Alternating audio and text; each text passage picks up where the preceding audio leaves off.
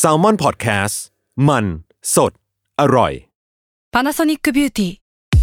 มากกว่าเครื่องเป่าผมด้วยนาโนอีเทคโนโลยีล่าสุดที่จะเปลี่ยนทุกประสบการณ์ที่คุณเคยมีนาโนอีมอยส์เจอร์พลัสเพิ่มความชุ่มชื้นให้เส้นผมหลังใช้งานมากขึ้นถึง 18 เท่า พร้อมชะลอการเฟดของสีผมสำหรับคนชอบทำสีผม ดูแลความชุ่มชื้นทั้งเส้นผม หนังศีรษะและผิวคุณ Panasonic NA0J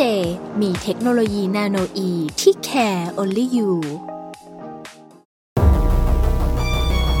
ทฤษฎีสมคบคิดเรื่องลึกลับ สัตว์ประหลาด ฆาตกรรม ความลี้ลับที่หาสาเหตุไม่ได้ เรื่องเล่าจากเคสจริงที่น่ากลัวกว่า fiction สวัสดีครับ ผมยชญ์ บรรพพงศ์ผมธัญวัฒน์อิพภูดม นี่คือรายการ Untitled Case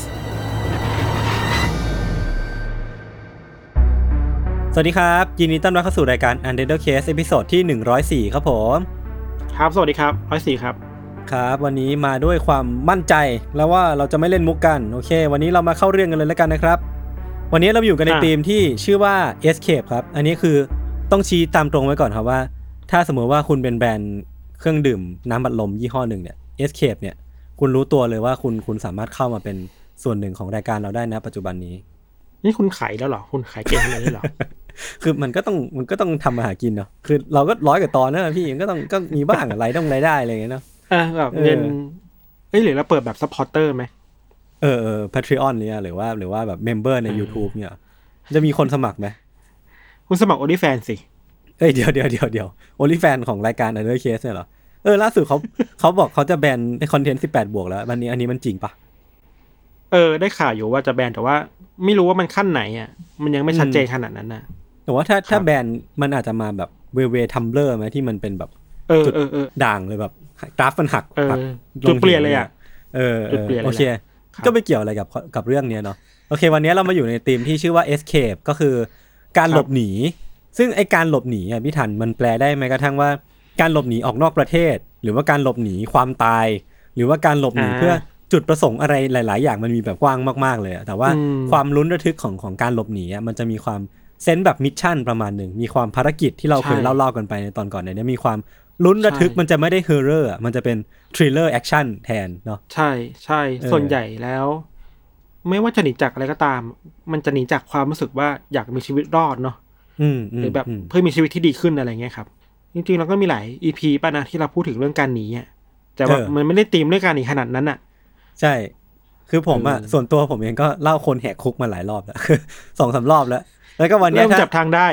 ตอนแรกก็พยายามอืมจะหรือจะเล่าคนแหกคุกอีกดีว่าไม่ได้เล่านานแล้ว แต่ก็เกรงใจคนฟังแบบเออเขาก็คงแบบเบื่อแล้วโอเคครับเดี๋ยววันนี้พี่พี่ธัญเป็นคนเล่าก่อนฮะเออเรื่องของเราก็ค่อนข้างจะน่ากลัวแล้วก็ action มีหลายๆอารมณ์ผสมกันเนาะแล้วก็ต้องต้อง disclaimer ไหมครับพี่ทันอืมแต่คิดว่าต้อง disclaimer มันมีความรุนแรงกับเรื่อง sexual harassment การอืมคุกคามทางเพศด้วยนะครับ คือว่าโอเคครับเรื่องนี้มันเป็นข่าวใหญ่ในออสเตรเลียสักประมาณปี 2016อะครับยศ เรื่องราวมันมีอยู่ว่ามีวัยรุ่นหญิงคนหนึ่งเป็นชาวเยอรมันยี่อาวัยต้องยาวมาใหม่นะเรื่องราวมีอยู่ว่ามีวัยรุ่นผู้หญิงคนหนึ่งเป็นชาวเยอรมัน อายุยี่สิบสามปี ชื่อว่าเลนาลาเบนเต้เรียกว่าเลนาแล้วกันเนาะเลนาเนี่ย เป็นวัยรุ่นอะแล้วก็เรียนมหาลัยอยู่ แล้วเธออยู่ในช่วงแก p เยียแก p เยียแปลเป็นไทยมันไม่มีศัพท์ตรงตัวแก p เยียมันคือช่วงพักการเรียนเพื่อไปค้นหาตัวเองปะเออ มันคือแบบช่วนั้งนเนอะคาบเกี่ยวระหว่างแบบไฮสคูลกับมหาวิทยาลัยปะห รือว่าจริงๆแล้วน่าจะมันเป็นมันช่วงไหนก็ได้ เออในช่วงที่เรียนอยู่อะแบบพักหนึ่งปีเพื่อไปทำอะไรอย่างอื่น แบบ บางคนก็ไปเที่ยว บางคนก็ไปทำงาน บางคนก็พักผ่อนเฉยๆเพื่อค้นหาตัวเองอะ อืมอืมซึ่งเลน่าก็มีแผนว่าในแก p เยียปีเนี้ยครับ ปี2016เนี่ย เธออยากไปออสเตรเลียเว้ยอืมเธอก็เลยเก็บกระเป๋า แล้วก็เดินทางไป backpack ที่เมืองแอดิเลดเป็นเมืองใหญ่เนาะแอดิเลดอะแล้วก็ ที่เมืองนี้ครับเขาใจะว่าเธอพักโฮสเทลแล้วก็ได้เจอกับเพื่อนใหม่คนหนึ่งอายุเท่ากันเลย23ปีอืมชื่อว่า Beatriz Beatriz เนี่ยเป็นผู้หญิง23ปี เป็นชาวบราซิลอืมเธอเนี่ยเพิ่งคบกับแฟนที่ออสเตรเลียได้ไม่นานก็เลยมาหาแฟนที่นี่ แล้วก็ใช้โอกาสช่วงนี้แหละ ท่องเที่ยวในออสเตรเลีย แล้วก็อืมมี sense ของความเป็น backpacker เหมือนกันนายศวัยกำลังแบบวัยรุ่นเลยอายุสามปีกำลังแบบมีไฟอะเออตามหาชีวิตเลยอะ เออ แล้วออสเตรเลียมันchallenge เนาะอืมอืมคือออสเตรเลียมันมันมันน่าไม่ลุยอะง่ายๆไม่ใช่ง่ายเออๆต้องแบบผจญภัยประมาณหนึ่งเออ ทั้งสองคนก็คุยกันว่า เนี่ยเรามีเรามีแผนเดียวกันว่าอยากจะเดินทางเขาเรียกว่าเป็นเดินทางเลียบมหาสมุทรนะครับ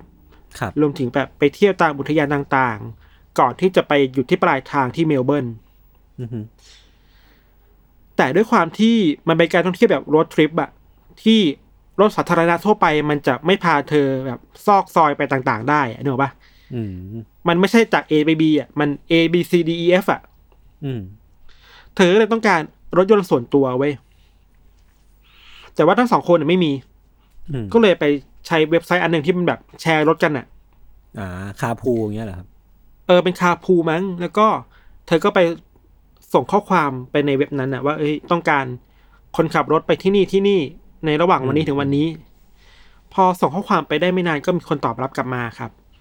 ซึ่งก็เป็นคนที่ดูน่าเชื่อถือประมาณหนึ่งนะอืมแต่ว่าก็ค่อนข้างโชคร้ายที่ว่าก่อนเดินทางแค่แป๊บเดียวเองอะผู้ชายคนนี้ก็มาแคนเซิลทั้งสองคนออกบอกว่ามีธุระมามีธุระใหญ่ทำอะไรไม่ได้อะอ้าวผิดแผนเลยเออดิก็ต้องผิดแผนไปหน่อย แต่ก็ต้องหาคนใหม่แบบอย่างทันทีอะครับ อืมแต่ก็ได้มาคนใหม่นะ คนใหม่ก็ได้มาแบบปุบปับอะอืม พวกเธอก็นัดกันโอเค เดี๋ยวเจอกันที่นี่นะ กี่โมงกี่โมงอะไรก็ว่าไป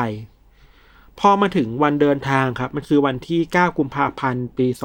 2016 ครับ พวกเธอก็ได้นัดพบกับคนขับรถที่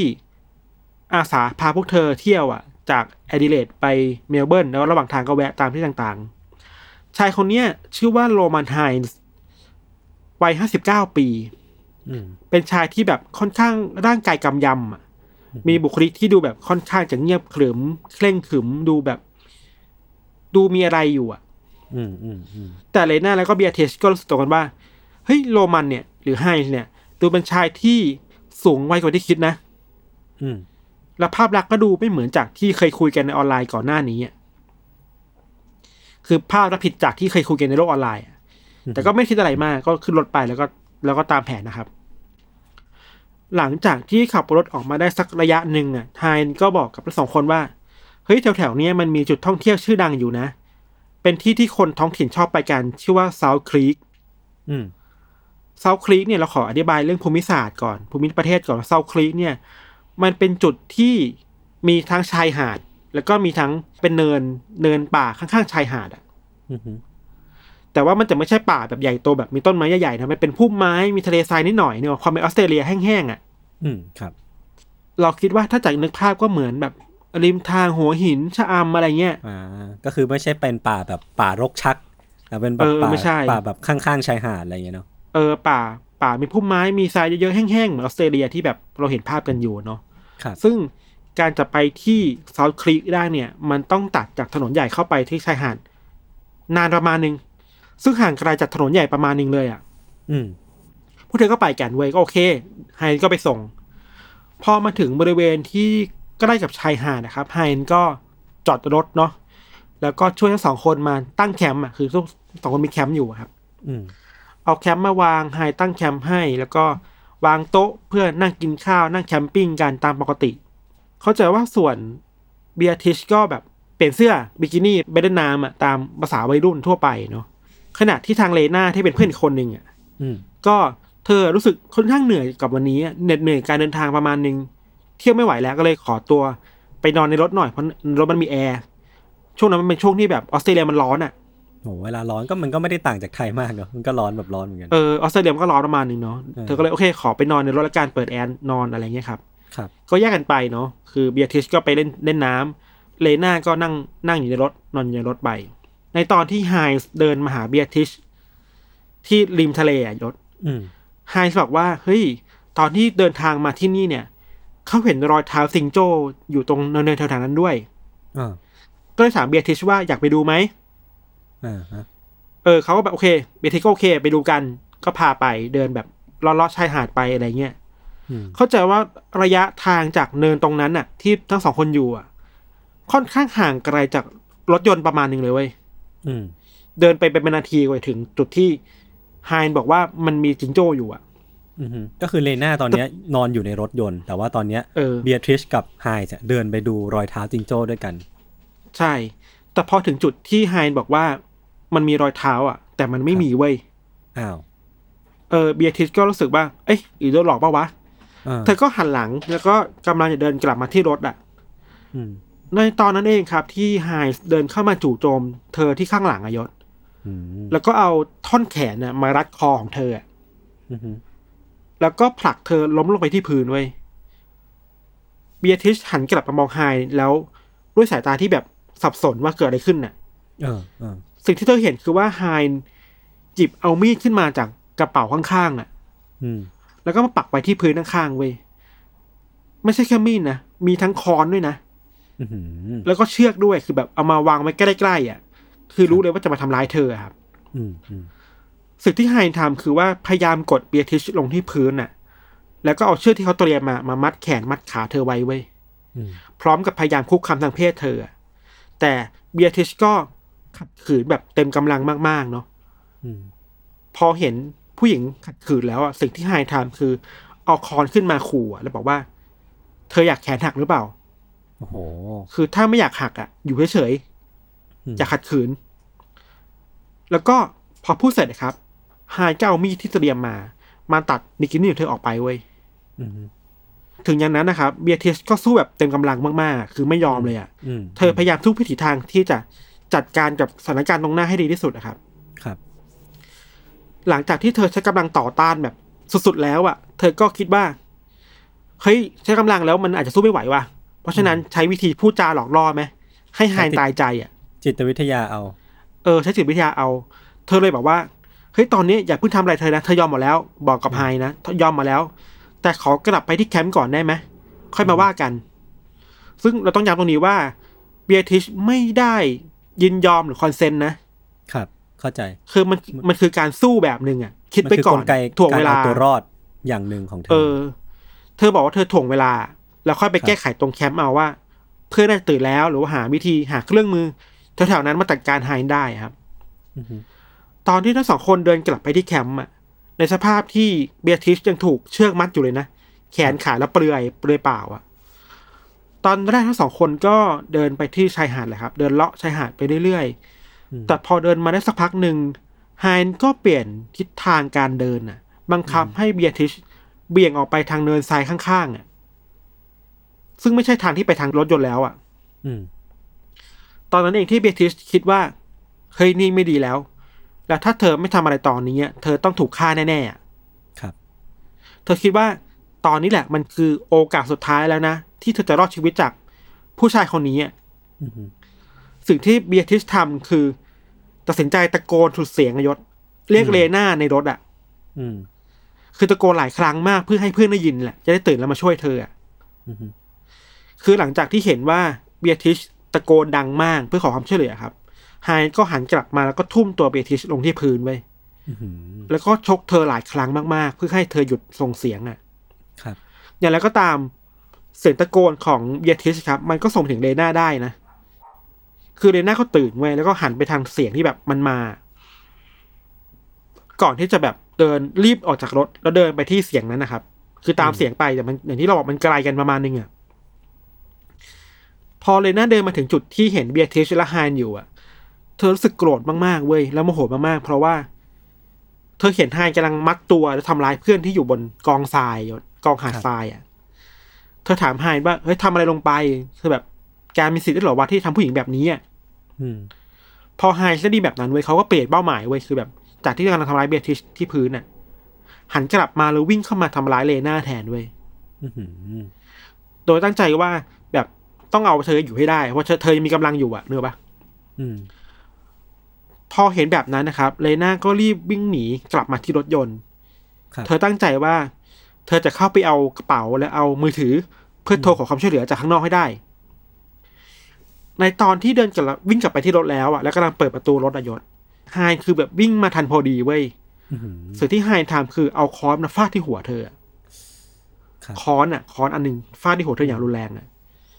ถึงแม้เลยน่าจะถูกทุบด้วยค้อนอย่างแรงมากๆเนาะ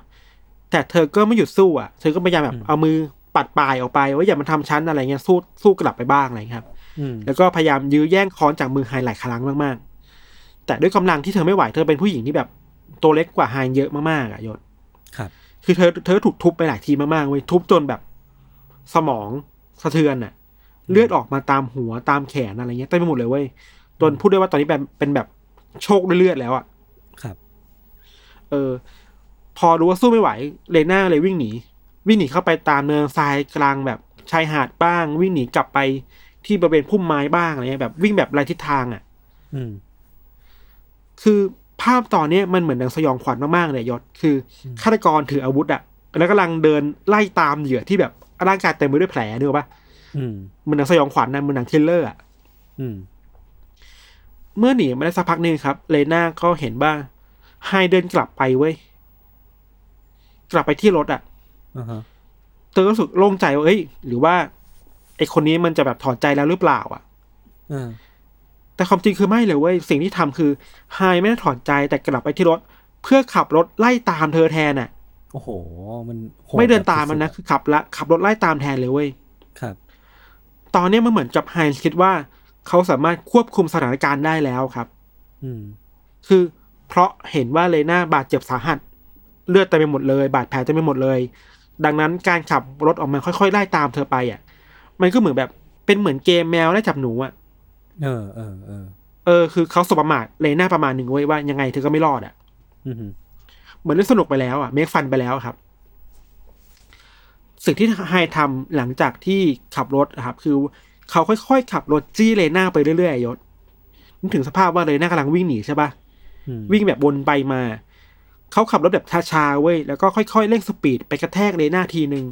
เธอก็ล้มลงไปไฮน์ก็แบบปล่อยให้เลน่าลุกขึ้นมาแล้ววิ่งหนี แล้วก็ขับรถชนอีกรอบหนึ่งอะ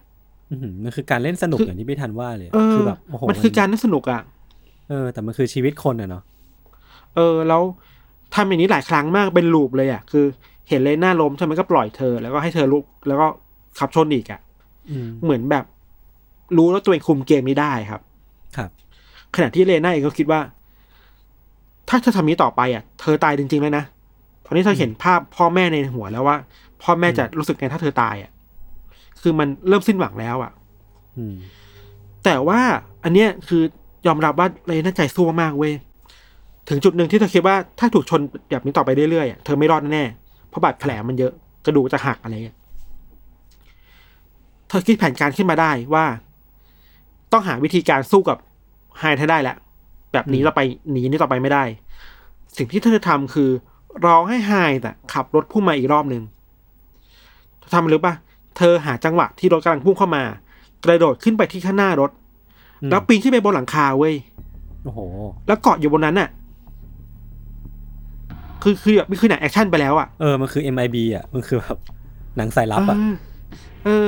นึกภาพว่า ไฮน์ขับรถอะแล้วก็มีเลน่านอนอยู่อืมบนหลังคาแล้วเกาะอยู่อะอืมไฮเจอแบบนี้ไปก็ทำตัวไม่ถูกเว้ยเขาครับเดินลงจากรถ แล้วก็เอาคอนขึ้นไปตีเลน่าบนหลังคาครับอืมแต่เข้าใจว่าเลน่าก็สู้แบบพยายามเอาเท้ามา แบบไปเปียพยายามเอาเท้ามาแบบ เตะบ้าง ปัดไปบ้าง ปัดเข้าแบบหน้าบ้างอะไรเงี้ย สุดท้ายไฮก็แบบโอเคไม่สู้ ก็กลับไปที่รถแล้วขับรถต่อ โดยที่ เลน่ายังอยู่บนรถนะยังอยู่บนหลังคาอืมสิ่งที่เขาทำคือ ออกรถแล้วก็ขับแบบด้วยความเร็วสูงมากๆ อะ ขับไปขับมา ขับแบบฉวัดเฉวียนน่ะ เพื่อให้แรงความเร็วอะครับ มันสะบัดให้เลน่าลงมาข้างล่างให้ได้อะอืมอืมเออเลน่าบอกว่า เธอใช้กำลังเพื่องสุดท้ายในชีวิตอะเกาะหลังคา คือเอานิ้วเอามือเกาะหลังคาแบบไว้แน่นที่สุดอะรู้ว่าถ้าล่วงลงไปนะ เธอตายแน่ๆอะครับ แล้วเธอก็ไม่ไม่ลงมาเลยนะเว้ยคือเธออยู่อย่างนั้นตลอดอะก็คือสู้กับแรงที่ที่ไฮเออทำตลอด เออไฮเองก็แบบขับรถไปมาเรื่อยๆจนสุดท้ายแล้วไฮยอมแพ้เว้ยอืมจอดรถแล้วบอกว่า โอเค เรายอมแล้ว เราจะไม่ทำอะไรเธอแล้วนะ เธอช่วยลงมาได้ไหม แล้วเดี๋ยวเราขับ ขับรถพาเธอกลับไปที่แคมป์อืมเลยนั่นก็เจรจาว่า โอเคก็ได้ แต่ว่าแกต้องทิ้งอาวุธออกไปก่อนเนี่ย ก็เลน่าบังคับให้ไฮน์โยนมีดโยนค้อนโยนเชือกทั้งหมดอะทิ้งลงไปไกลๆเว้ยซึ่งไฮน์ก็ยอมหมดเลยอืมสุดท้ายแล้วคือ โอเคเลน่าก็กลับมานั่งในรถ แล้วก็ขับรถกลับไปที่รถยนต์จุดเดิมอะที่แบบเบียร์ทิสเคยอยู่อะครับ ครับ ที่แคมป์นะตัดภาพมาที่เบียร์ทิสอะอย่างที่เราบอกว่าเธอถูกมัดใช่ปะอืม แต่ตอนเนี้ยแบบเธอพยายามคลายเชือกออกมาได้แล้ว เธออยู่ในสภาพที่เปลือยเปล่าอะคือแบบอย่างที่เราบอกบิกินี่ถูกตัดออกไป เธอก็นั่งหลบอยู่ในบริเวณพุ่มไม้บริเวณชายหาดนะครับ ที่มันเป็นพุ่มแบบเยอะๆอะอืมเธอหลบอยู่นานมากๆเว้ยทั้งความกลัวว่าคนร้ายจะกลับมาไฮจะกลับมาหรือว่ากลับมาด้วยความที่เพื่อนเธอตายแล้วหรือเปล่า คือความความคิดมันมีเยอะในหัวมากๆอะอืมเธอก็รออยู่ตรงนั้นนานมาก จนในที่สุดแหละครับ ก็มีรถยนต์คันหนึ่งขับเข้ามาเว้ยอืมเธอพยายามมองแล้วพบว่า เอ้ยโชคดีคือ อันนี้เป็นรถยนต์ของคนอื่น ไม่ใช่รถยนต์ของไฮน์อืมเธอเลยไม่รอช้าก็เลยแบบวิ่งวิ่งออกไปตัดหน้ารถคันนั้นน่ะแล้วแบบโบกมือขอความช่วยเหลือว่าเออเธอเจออะไรมาบ้างเลยครับ คนในรถตกใจมากเว้ยคือแบบนึกออกป่ะเราขับรถอยู่ริมชายหาดแล้วแบบมีผู้หญิงแบบเปลือยเปล่าครับออกมาโบกรโชถคอะเลือดโชคเลือดด้วยอะไรเงี้ยอืมแล้วพอเธอเข้าไปในนั่งรถเธอก็เล่าทุกอย่างให้ฟังว่ามันเกิดอะไรขึ้นบ้างอะไรเงี้ยครับ คนในรถก็ตกใจมากๆเอ้ยมันเกิดเรื่องนี้ได้หรออะไรเนี่ยแล้วก็ช่วยโทรหาตำรวจอืมแจ้งความให้ตำรวจมาช่วยที่นี่ครับ ที่พีคมากคือว่าพอเธอขึ้นไปในรถแล้วอะแทนที่เธอเธอจะกลับไปอะเธอรู้สึกว่า ที่เธอรอดมาได้ตอนเนี้ยเพราะเลน่าช่วยนะ อืม เธอเลยคิดว่าตอนนี้ถึงเวลาที่เธอต้องช่วยเลน่ากลับไปแล้วเว้ย อืมอืม ก็เลยบอกให้คนขับรถคันนั้นน่ะช่วยขับตามรถคันเมื่อกี้ไปได้ไหมอืมที่ที่เห็นอยู่ไกลๆอะ ขับตามไม่หน่อยเพราะเพื่อนเธออยู่ในนั้นน่ะจากไฮที่เป็นคนล่าผู้หญิงอะกลายเป็นตัวเนี้ยพลิกบทบาทพลิกบทบาทไว้ยถูกล่าแทนเว้ยเออ สุดท้ายแล้วคือทั้งรถคันนั้นแล้วก็ตำรวจที่ตามมาทีหลังก็สามารถไล่ล่าไฮจนแบบเจอตัวได้ครับ ครับไฮก็ไม่ขัดขืนแล้วยอมทุกอย่างอะไรเงี้ยแล้วก็อืมทุกทั้งเบียทิชทั้งเลน่าก็ปลอดภัยดีอืมสุดท้ายแล้วคือก็ถูกจับ เป็นข่าวใหญ่มากในออสเตรเลียในปีนั้นเนาะแล้วก็เข้าใจว่าเรื่องเนี้ยมันก็ถูกพูดถึงเยอะในฐานะที่แบบเป็นผู้หญิงสองคนที่แบบรอดจากคนร้ายที่น่ากลัวมากๆได้อะอืมอืมในที่ที่มันห่างไกลจากเมืองมาก ๆ อะ แทบไม่มีคนอยู่เลยอะครับ และด้วยไหวพริบของทั้งสองคนล้วนๆเลยนะ เออ ก็คือแบบ มันมีการ คือนอกจากเรื่องมิตรภาพแล้วเนาะ เรื่องเรื่องอยากช่วยเหลือเพื่อนอะไรเงี้ย ผมคิดว่ามันมีความแบบอืมสิ่งที่น่าชื่นชมหรือว่าน่า น่า น่าให้เครดิตมากๆ คือใจใจสู้ของทั้งสองคนอะคือแบบไม่มีใครยอมเลยอะเออ สู้ตลอดเวลา คิดตลอดเวลาว่าจะรอดยังไงได้บ้างครับ อืมอืม หลังจากที่เขาใจะว่าไฮน์โดนดำเนินคดี แล้วก็ถูกศาลพิพากษาให้จำคุกสิบเจ็ดปี ครับ แล้วก็มันก็มีคนไปสัมภาษณ์ทั้งสองคนที่รอดมาได้อะไรเงี้ยอืม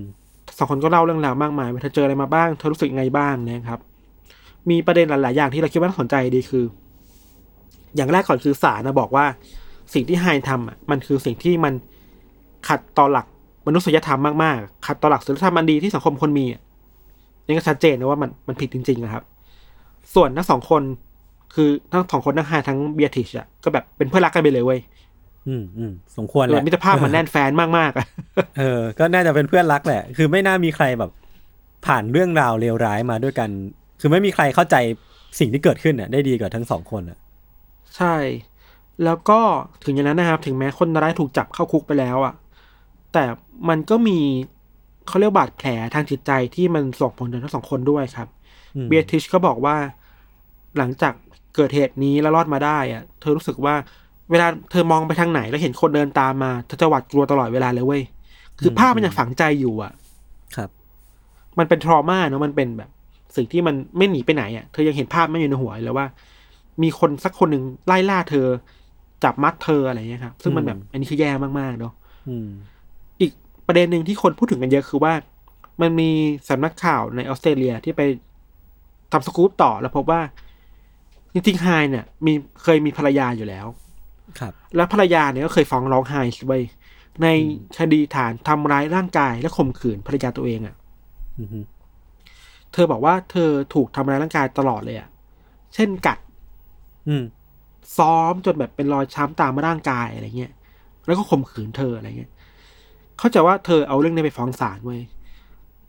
ศาลไม่ยอมรับคำพูดนี้อะแล้วบอกว่ามันเป็นเรื่องของสามีภรรยานี่ไม่ใช่การข่มขืนน่ะอืมเออคือแบบโหอันนี้คือว่าเศร้ามากเว้ยแล้ว อดีตภรรยาของไฮส์ก็บอกว่า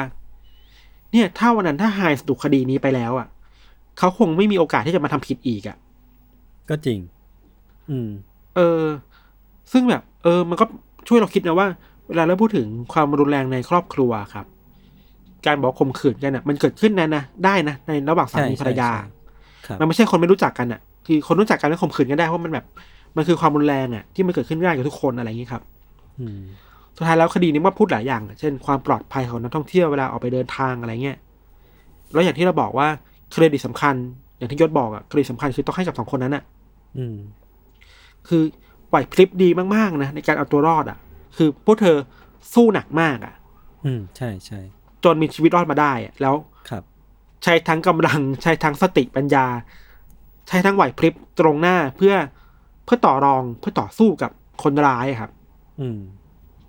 เออ สุดท้ายแล้วเราคิดว่า คดีนี้มันก็เป็นคดีที่เป็นบทเรียนอะไรบางอย่างแหละ ว่าสุดท้ายแล้วอะไม่ว่าผู้หญิงจะเดินทางไปไหนอะก็ยังไม่ปลอดภัยอยู่ดีอะอ่า ใช่เลยเนาะเนาะครับแล้วก็หรือแม้แต่บริการไอ้แพลตฟอร์มเรื่องรถอันนั้นน่ะ มันควรจะมีการสกรีนคนหน่อยไหมเออว่าคนนี้อะเคยมีคดีหรือเปล่าชัดเจนอันนี้คือชัดเจนเลยว่า ผมว่าโทษแพลตฟอร์มด้วยก็ได้คือ มันก็มีอืมมูลเหตุสำคัญอะคือสาเหตุหลักก็คือว่าในแพลตฟอร์มเนี้ยมันคือการนำพา เด็กผู้หญิงทั้งสองคนคนมาเจเนี้อยกัน เออ ไปเจอกับอืมคนร้ายอะ คืออืมอืมผมว่ามันก็มีส่วนส่วนที่จะโทษได้อยู่เหมือนกันว่าเออเรื่องของการอืมสกรีนคนเรื่องของมาตรการอะไรต่างๆนานาเนาะอืม อย่างน้อยๆคือแบบคนที่ติดคดีอยู่แล้ว ก็ได้ถูกตรวจสอบหน่อยเนาะครับ ถูกมอนิเตอร์หน่อยว่าโอเคคนนี้เขาปลอดภัยจริง ๆ หรือเปล่า หรือว่าเคยมีประวัติที่ไม่ดีหรือเปล่าครับอืมอืมเรามีทิ้งท้ายอีกหน่อยว่า หลังจากที่คดีนี้มันจบลงอะ ก็มีพยานที่ออกมาพูดถึงคดีนี้มากขึ้น พูดถึงการพบเจอไฮน์มากขึ้นน่ะเขาบอกว่าไฮส์อะเคยทำอะไรแบบนี้มาหลายครั้งแล้วนะยศอืม คือเคยพาผู้หญิงแบบ ขับรถมาเที่ยวตามต่างเมือง ตามที่ที่ไกลจากเมืองอะ มีคนพบว่าบางครั้งมาจอด อยู่ที่แบบเขาเรียกว่าจุดแวะพักอะอืมขามามากับผู้หญิง ขากลับไม่มีผู้หญิงอยู่ด้วยอ้าวมันแปลว่าผู้หญิงคนนั้นหายไปไหนอะถูกฆ่าเออแล้วหรือเปล่าอะยังเป็นคดีที่ยังยังหาตัวเหยื่อไม่ได้นะว่าเธอรอดชีวิตหรือเปล่าหรือหายไปไหนอะครับ อืมอืมอืมอันตรายมากเลเอยออันตรายมากอืมๆเราคิดว่า จริง ๆ แล้วทุกคนมันมีสิทธิ์และมีเสรีภาพตามทั่วไปแหละที่จะออกเดินทางท่องเที่ยวตามที่ตัวเองต้องการน่ะครับ เพื่อค้นหาตัวเองเพื่อพักผ่อนเพื่ออะไรก็ตามอะ แต่อย่างน้อยแล้ว เราคิดว่า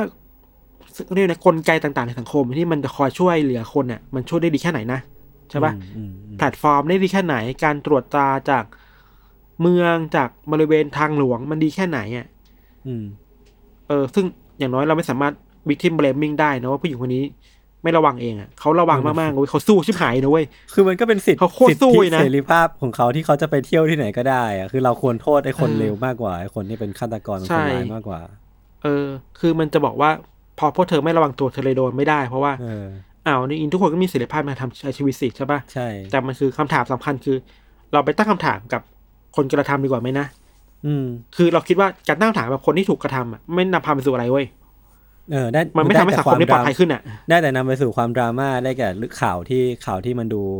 ดูอาจจะมีคนแบบชอบเยอะอะไรอย่างงี้ไหม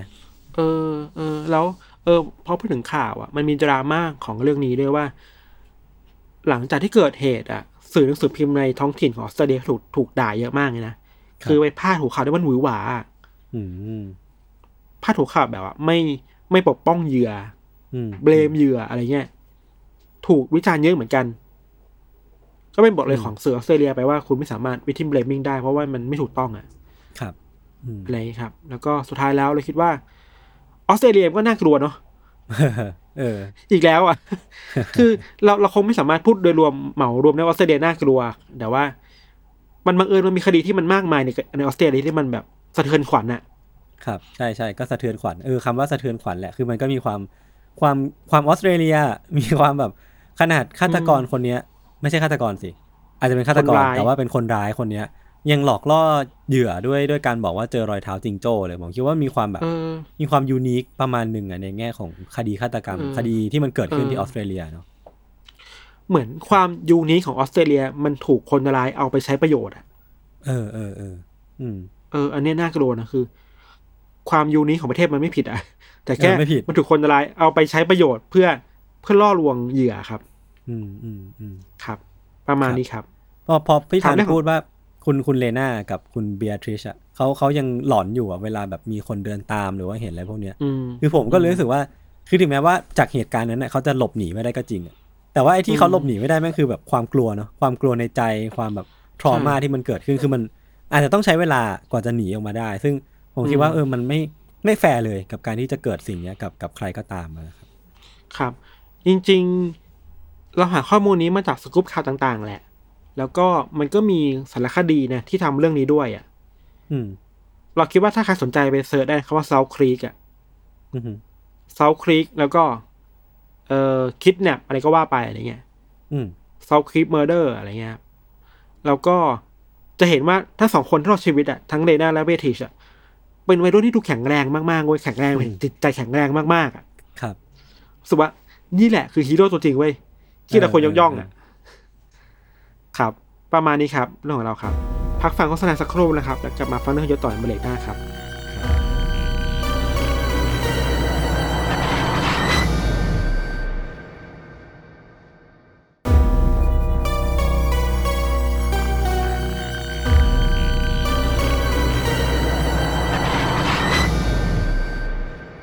โอเคครับ กลับมาอยู่ในเบรกที่ 2 ของรายการ a n a t h e r Case นะครับ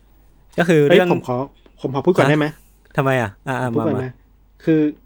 ที่เราเบรกไปเมื่อกี้ยศบอกว่าเรื่องนี้จะยาวมากเออๆแปดเก้าหน้า A4 ใช่ไหมเราเลยเสนอว่าใช่เราสามารถแคปหน้าจอเราได้ไหมนิ่งๆไว้แล้วก็แบบว่า ขยับบ้างในบางทีอะแบบเออครับเออโอเคได้อ๋ออะไรเงี้ยได้ไหมผมไม่ติดนะแล้วเราก็จากผมม่ไปติดนะแล้วก็จากไปอะไรเงี้ยเพราะว่าทุกวันนี้ก็เป็นอย่างนั้นอยู่ ผมก็ผมก็เลยคิดว่ามันก็ไม่น่าต่างจากเดิมมากก็ เออ ไม่เป็นไรหรอกเพราะว่าทุกวันนี้เขาก็ฟังผมไปแล้วเขาก็ทำนู่นทำนี่ไปอยู่แล้ว ผมก็ไม่ได้คาดหวังอะไรอยู่แล้วคนเรามิตรภาพนี่มันมีให้ ผมไปส่งบ้านเขาแบบ อืมอาทิตย์หนึ่งนี่ผมไปส่งบ้านเขาแบบอาทิตย์ละสามวันนะเมื่อก่อนเนี่ยเขาก็ไม่เคย เอ้ยไม่เป็นไรคือไม่มาเป็นโทไรษบุญคุณผมเหรอ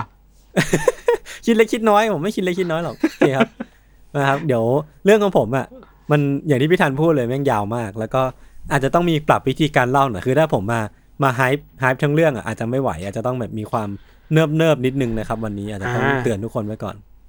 ได้ครับ โอเคครับ คือเรื่องราวที่ผมจะเล่าเนี่ยมันเป็นเรื่องราว การหลบหนีออกนอกประเทศของเด็กผู้หญิงตัวเล็ก ๆ คนหนึ่งครับ ที่สู้สุดใจไม่แพ้เรื่องของพี่ทันเลย คือคืออืมเธอต้องการที่จะออกไปภายนอกครับเปิดออกไปเผชิญโลกใหม่ๆอนาคตใหม่ๆที่โลกภายนอก โดยที่เธอตั้งตั้งมั่นเอาไว้ในใจครับว่า ไม่ว่าเธอจะเจออะไรอะ เธอก็ตั้งมั่นเอาไว้ว่าจะไม่มีวันหันหลังกลับไปแน่นอน เพราะว่าบ้านเกิดของเธออะคือเกาหลีเหนืออ่เอาอเรื่องที่ผมจะเล่าอะเฮ้ยมันน่าจะเป็นเรื่องที่แบบคนหลาย ๆ คนน่าจะเห็นผ่าน Facebook มาบ้างแล้ว เป็นเรื่องที่ผแบบมว่าผม ผมเกือบเล่าเรื่องนี้แล้วนะเอาจริงปะเนี่ย เออ จัดมาร้อยกว่าตอนก็น่าต้องมีชนกันบ้างแหละ คือผู้หญิงคนเนี้ยครับ มีชื่อว่ายอนมีพาร์คเดี๋ยวผมจะเรียกครับเขาเรียกเธอว่ายอนมีแล้วกันนะครับ คือยอนมีครับเนี่ยเป็นคนเกาหลีเหนือโดยสมบูรณ์เลยครับ คือ เธอลืมตาดูโลก บนแผ่นดินเกาหลีเหนือเนี่ยเมื่อวันที่ 4 ตุลาคมปี 1993 แล้วก็ใช้ชีวิตมาเรื่อยๆครับกับพี่สาวคนหนึ่งชื่อว่าอึนมี ซึ่งก็จะมีบทบาทในเรื่องนี้พอสมควรเลย แล้วก็มีคุณพ่อคุณแม่ที่ก็รักกันดีก็ทั้งหมดทั้งมวลเนี่ยก็เป็นที่แสดงให้เห็นว่าครอบครัวของยอนมีเป็นครอบครัวที่อบอุ่นมากๆนะครับคือพ่อของเธอเนี่ยพ่อของยอนมีเนี่ยเบื้องหน้านะทำงานเป็นปกติทั่วไปทำงานแบบเหมือนอยู่ในบริษัทอยู่ในองค์กรองค์กรหนึ่งอะในเมืองฮเยซาน คือบริษัทมันจะไม่มีในในเกาหลีเหนือเนาะคือเหมือนพ่อเนี่ยถ้าอยู่ในพัก workers party ด้วย แล้วก็เป็นคนที่แบบเออมีมีหน้าที่การงานประมาณหนึ่งอะครับ ซึ่งทั้งพ่อและแม่ของเธอเนี่ยไม่ได้อยู่ในซองบุญที่สูงซองบุญเนี่ยคือเป็นระบบชนชั้นของเกาหลีเหนือที่มันจะแบ่งคนออกเป็นหลาย ๆ ชนชั้นประมาณหลายสิบชนชั้นเลย ซึ่งก็จะลดหลั่นกันไป ซึ่งทำให้พอเขาไม่ได้อยู่ในในซองบุญที่สูงเนี่ยครับทำให้ครอบครัวของยอนมีเนี่ยต้องดิ้นรนเพื่อหาเงินมาเลี้ยงดูครอบครัวแบบหนักมากเหมือนกัน คือพ่อของอืมยอนมีเนี่ย นอกจากอาชีพหลักที่เป็นด่านหน้าแล้วเนี่ยเขาก็มีอีกอาชีพหนึ่งครับที่เขาทำเป็นแทบจะเป็นงานหลักเลย ก็คือการเป็นพ่อค้าขายของ ซึ่งการเป็นพ่อค้าขายของอะเวลาเราพูดคำว่าพ่อค้า เราพูดในประเทศไทยหรือว่าเราพูดในประเทศอื่นๆเนี่ยมันก็ดูปกติเนาะมันก็ดูเป็นอาชีพทั่วไป แต่ว่าสำหรับการเป็นพ่อค้าในเกาหลีเหนือ มันเป็นเรื่องผิดกฎหมายเว้ยคือพ่อค้าของเกาหลีเหนือเอาเรียกได้ว่าเกาหลีเหนือห้ามค้าขายแล้วกัน ถ้าสมมุติว่าไม่ได้ค้าขายผ่านรัฐบาล เออคือแม้ว่าอ่าคุณพ่อเขาจะขายเสื้อผ้าจากจีน ขายแค่ครับบุหรี่ ขายแค่ข้าวสารน้ำตาลหรือว่าของใช้ทั่วไปอะแต่การที่เขาต้องเอาพวกของเราเนี่ยไปขายอะเขาก็ต้องเอาไปขายในตลาดมืดเว้ยคือมันไม่ใช่มีตลาดซื้อขายแบบปกติอะนะครับ แล้วก็การที่ถ้าสมมติว่าวันวันๆหนึ่งอะเขาโดนตำรวจจับได้อะเขาก็ต้องเข้าคุกสถานเดียวเลย หรือว่าเขาโดนเข้าไปสถานบำบัด หรือว่าเป็นสถานกักกันแบบสถานเดียว คือไม่มีทางที่เขาจะหลุดรอดไปจากการโดนคดีได้นะครับ ซึ่งสาเหตุที่ ทำให้พ่อของยอนมีอะต้องเสี่ยงเสี่ยงชีวิตตัวเองขนาดเนี้ยครับเพราะว่ารัฐบาลเกาหลีเหนือ ไม่ได้ให้อะไรกับประชาชนเลยหนึ่งอืมคืออาหารเนี่ยไม่มีให้แน่ๆ ประชาชนเนี่ยอยู่ในอืมสภาวะที่แบบอดอยากมากๆ อดอยากปากแห้งอืมแล้วก็ต้องพยายามที่จะหาข้าวมากินเอง เพื่อทำให้ตัวเองอิ่มท้องอะ อันนี้เกาหลีเหนือเกาหลีเหนือใช่ครับ คือมันมีโอเคเอ๊ะอะไรนะพี่เอออเจนดาอะไรเปล่าคือเรื่องเรื่องมันเศร้าพี่ก็คือแบบมันมี เรื่องเล่าของยอนมีอะคือเธอเล่าว่าวิชั่นที่เธอเห็นทุกวันหรือว่าสิ่งที่เธอเห็นทุกๆวันอะเพื่อนบ้านเธอคนรู้จักเธอหรือว่าอะไรพวกเนี้ยไม่เคยมีใครแบบอิ่มท้องเลย ทุกคนจะรู้สึกตกอยู่ในอาการหิวโหยตลอดเวลา มันมีชายคนหนึ่งในในเกาหลีเหนือครับ อาการหิวโหยมากๆแบบหิวโหยมากๆ จนเขาตัดสินใจที่จะไปฆ่าวัวตัวหนึ่งทิ้งเพื่อเอาไปกินอืมปรากฏว่าชายคนเนี้ยโดนจับไปประหารน่ะสาเหตุก็คือว่าอ่าฆ่าวัวทิ้งเพราะว่าวัวพี่มันเป็นแอสเซทของรัฐมันเป็นมันเป็นสมบัติของอ่ารัฐบาล คือการไปฆ่าอ่าก็คือเหมือนไปไปทำลายทรัพย์สินรัฐบาลแล้วก็โดนโดนประหารชีวิตทิ้งไปเลย มันนี่มันไม่มี concept ของความเป็นเอกชนเนาะใช่ความส่วนตัวใช่มันคือแบบเออมันคือทุกอย่างรัฐต้องจัดสรรให้ทั้งหมดนะครับ แต่ว่ารัฐมันครับดันไม่จัดสรรให้นั่นเองคือครับซึ่งพ่อของยอนมีอะก็เล่าให้เธอฟังครับว่าก่อนหน้าเนี้ยประเทศเนี้ยมันก็ไม่ได้แย่ขนาดนี้ คือพวกเขายังมีข้าวกินยังอิ่มท้องอยู่บ้างในยุคของคิมอิลซองเนาะแต่ว่าตั้งแต่การ ล่มสลายของสหภาพโซเวียตอะเป็นต้นมา มันก็คือเกิดเกิดก่อนยอนมีเกิดไม่นานนะนะครับ อาหารอืมน้ำมันหรือว่าพวกสาธารณูปโภคต่างๆ ครับที่โซเวียตเนี่ยเคยส่งให้เกาหลีเหนือเป็นประจำทุกปีอะมันก็หายไปเว้ยคือแบบจู่ๆมันเคยมีอะแล้วมันถูกตัดไปอะมันก็แบบโหมันก็ตั้งตัวไม่ถูก ซึ่งเกาหลีเหนืออะตอนนั้นน่ะก็ต้องพยายามที่จะไปหาดีลเอาเงินไปซื้อจากประเทศต่างๆ แทน ซึ่งมันก็ไม่มีเงินที่จะไปทำตรงนั้น แปลว่า เขาเหลืออาหารแบบที่ได้รับบริจาคมาแบบจำนวนน้อยนิดมากๆเป็น portion น้อยมากๆ ก็เลยต้องเอาไปจัดสรรให้กับบุคคลที่เขามองว่าน่าจะมีความสำคัญต่อรัฐมากกว่าก็คือทหารนั่นแปลว่าประชาชนทั่วไปอะก็จะไม่มีโอกาสได้รับอาหารที่จัดสรรมาเลยทำให้ความในความทรงจำของยอนมีอะครับพี่ทัน ตั้งแต่เธอเกิดมา คือเธอไม่เลยไม่เคยได้รับอะไรจากรัฐบาลเลยทั้งนั้นที่มันคือรัฐบาลแบบอืมสังคมนิยมมันคือโซเชียลิสต์มันคือสิ่งที่ต้องต้องรัฐจัดสรรให้นะครับอืม ไม่แน่ใจว่าสามารถเรียกเกาหลีเหนือเป็นสังคมนิยมได้หรือเปล่า เรียกว่าเผด็จการเออแล้วกัน อ่าเผด็จการแล้วกันแต่จะชัดกว่าเนาะอืมถึงอย่างนั้นนะครับ ในช่วงแรก ๆ ของครอบครัวของยอนมีอะถึงแม้ว่าผมจะเล่าว่ามันน่า suffer แค่ไหนหรือว่ามันอะไรแค่ไหนอะแต่ว่าจริง ๆ แล้วอะถ้าวัด tier กันแล้วอะคุณครอบครัวของยอนมีก็ถือว่าเป็นครอบครัวที่มีฐานะดีกว่าเพื่อนบ้านมากๆเลยคือเธอมีข้าวกิน เธออิ่มท้องแล้วก็ มีเนื้อสัตว์กินทุกเดือนนะไม่ใช่ทุกวันไม่ใช่ทุกอาทิตย์นะแต่เป็นทุกเดือนอืมคือมาตรฐานระดับเนี้ยถือว่าเป็นอีลิทแล้วแหละในในในเกาหลีอืมเหนือในช่วงนั้นนะครับ แล้วก็ครับยอนมีก็จะได้รับการให้รองเท้าใหม่ๆ หรือว่าพ่อเนี่ยก็จะมักจะซื้อรองเท้าใหม่ๆมาให้เธอเสมอ แล้วก็ที่สำคัญคือทั้งครอบครัวของเธอเนี่ยก็ยังคงมีความรักความเคารพ แล้วก็ความเชิดชูต่อคิมอิลซอง ผู้ก่อตั้งประเทศอยู่เสมอมา เธอเธอเล่าว่าเธอได้รับการปลูกฝังมา หรือว่าได้รับการสอนมาว่าคิมอิลซองเนี่ยต่อสู้อย่างหนักเพื่อ ปกป้องประเทศจากข้าศึกก็คือญี่ปุ่นหรือว่าอเมริกาอะไรพวกเนี้ยแล้วก็ใช้เวทมนต์ในการปกครองประชาชน คือคิมอิลซองอะสามารถเปลี่ยนภูมิอากาศได้ สามารถทำให้ฝนตกได้ แล้วก็เขาเนี่ยมีวิชาแบบในการเขียนหนังสือประมาณ 1,500 เล่มอะภายในระยะเวลาประมาณไม่กี่เดือนอะไรพวกเนี้ยก็คือแบบเป็นผู้พิเศษประมาณหนึ่งแล้วก็เป็นบุญคุณมากๆที่เขาเนี่ยหรือว่าพวกเธอเนี่ยได้อยู่ในประเทศของของคิมอิลซองนะครับแล้วก็เกาหลีเหนือเนี่ยเป็นประเทศที่เป็นเอติสก็คือ ทุกคนเนี่ยนับถือคิมอิลซองเรากับพระเจ้า แต่ว่าไม่ไม่ได้มีพระเจ้าแบบจริงๆอะนะครับอืมอืมซึ่งยอนมีเนี่ยก็ยังคงมีชีวิตต่อที่ที่เธอเรียกว่าดีต่อไปได้เรื่อยๆ ถ้ารัฐบาลที่เธอรักหรือว่าเชิดชูนักหนาเนี่ย ทนไม่ไหวต่อการมีอยู่ของตลาดมืด แล้วก็สร้างสิ่งที่เรียกว่าจังมาดัง ผมไม่แน่ใจว่าอ่านถูกหรือเปล่าเนาะจังมาดังเนี่ยมันคือตลาดค้าขายสินค้าครับที่ถูกรับรองโดยรัฐบาลขึ้นมา คือก่อนหน้านี้ที่ผมเล่าว่ามันจะไม่มีตลาดเสรีที่คนสามารถเข้าไปค้าขายได้ แต่ว่าตอนเนี้ย รัฐบาลก็สร้างตลาดขึ้นมา ซึ่งตลาดเนี่ยมันคือ tools หนึ่งของทุนนิยมหรือว่าแต่ว่ามันก็ดันมาอยู่ในระบอบนี้ได้อย่างงงๆซึ่งมันก็มีความถกเถียงได้ว่าทำไมมันถึงมาอยู่ในระบอบของเกาหลีเหนือได้นะครับ แต่ว่าอย่างไรก็ตามคือ พอมันมีจังจังมาดังขึ้นมาเนี่ย ของที่พ่อยอนมีครับที่ ธอที่พ่อของเขาเนี่ยต้องเสี่ยงชีวิตไปเอามาขายเนี่ย มันก็มีขายอยู่ในตลาดแบบทั่วไปมากๆอะคือเดินเข้าไปตลาดก็เจอเลย อย่างเช่น ข้าวสารอาหารแห้งน้ำตาลอะไรพวกเนี้ยที่ก่อนหน้านี้ต้องต้องเสี่ยงชีวิตไปเอามาขาย มันก็ตอนนี้มันมีขายอยู่ทั่วไปแล้วอะมันก็เลยกลายเป็นว่า คนก็ไม่รู้ว่าจะซื้อของกับกับพ่อของยอนมีอยู่ทำไม เพราะว่าเขาสามารถอืมซื้อในตลาดก็ได้ แล้วก็ราคาก็อาจจะพอๆกัน มันก็เลยกลายเป็นว่าทั้งพ่อและแม่ของยอนมีครับจึงต้องดิ้นรนอีกครั้งหนึ่งเพื่อหาทางเลี้ยงครอบครัวให้ได้ เพราะว่าตอนเนี้ย แหล่งรายได้หลักของเขามันเริ่มแบบหายไปเรื่อยๆเรื่อยๆตามการเกิดขึ้นของจางมาดังอะนะครับ ซึ่งมันก็เป็นบ่อยครั้งมากๆที่ทั้งคู่อะทั้งพ่อและแม่ต้องออกไปทำงานข้างนอกพี่ทัน แล้วก็ปล่อยยอนมีกับพี่สาวเอาไว้ในบ้านนะครับ ซึ่งตอนกลางคืนน่ะในบ้านน่ะมันมืดมากอะแล้วก็มันเป็นเรื่องปกติมากๆในเกาหลีเหนือที่เมืองอื่นนอกจากเปียงยางอะจะไม่มีไฟฟ้าใช้ หรือว่าไฟฟ้าจะขาดแคลน คือมันมีนะมีสายไฟนะ แต่ว่าเครื่องปั่นไฟมันไม่ทำงานหรือว่าสายหรือว่าไฟฟ้าจากส่วนกลางมันมาไม่ถึง เพราะว่ามันเป็นเรื่องของ เรื่องของงบประมาณเรื่องของการจัดสรรจากรัฐอะไรพวกเนี้ยครับ เราเคยจำได้ว่ามันเคยมีคนแชร์ภาพภาพจับดาวเทียมอะ อืม ที่เขาส่องไปตอนกลางคืนน่ะ ว่า เออ ประเทศไหนไฟสว่างบ้างอะอือฮึจะเห็นว่าเกาหลีเหนือเนี่ย มืดมากเลยเว้ยเออใช่มันมืดมากมืดแบบจริงๆอะเออมืดแบบว่า มีไฟใช้น้อยมากอะ ครับทั้งทงๆที่ลงมาหนังเกาหลีใต้เนี่ยไฟสว่างมากจีนสว่างมากอะเออเลยคือรู้แบบว่าห่าแองร์กัเนี่ยนนั่นคือเกาหลีเหนือ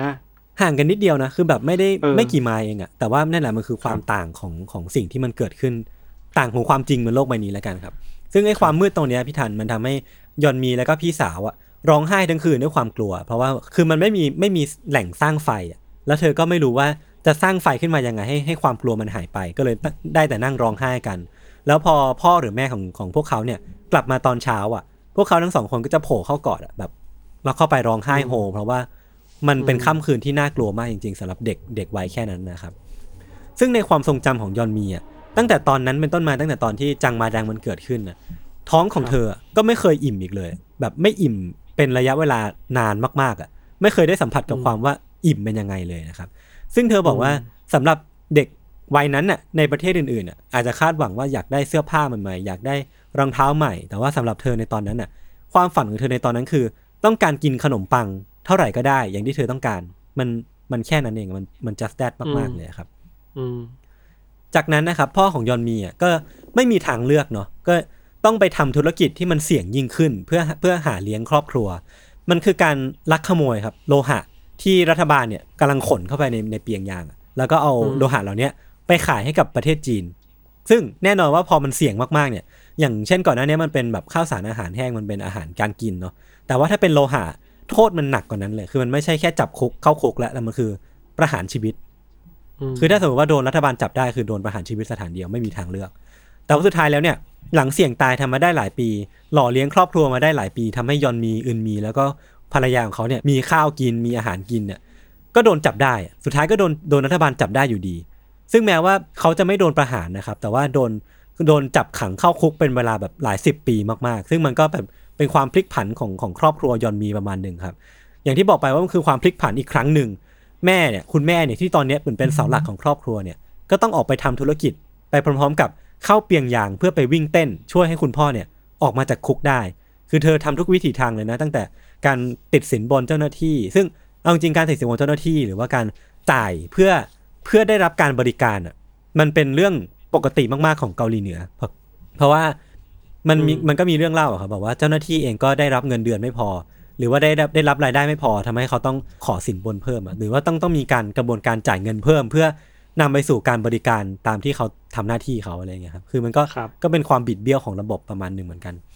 คือในความที่คุณแม่เนี่ยยุ่งมากๆเนาะก็ต้องวิวิ่งเต้นแล้วก็ทำทำงานไปด้วยเนี่ยคือยอนมีกับพี่สาวอะ่ะก็ต้องหาอะไรกินไปเรื่อยๆครับเพราะว่ามันจะเป็นแบบช่วงเวลาส่วนใหญ่ของของปีเลยอะที่คุณแม่จะไม่อยู่บ้าน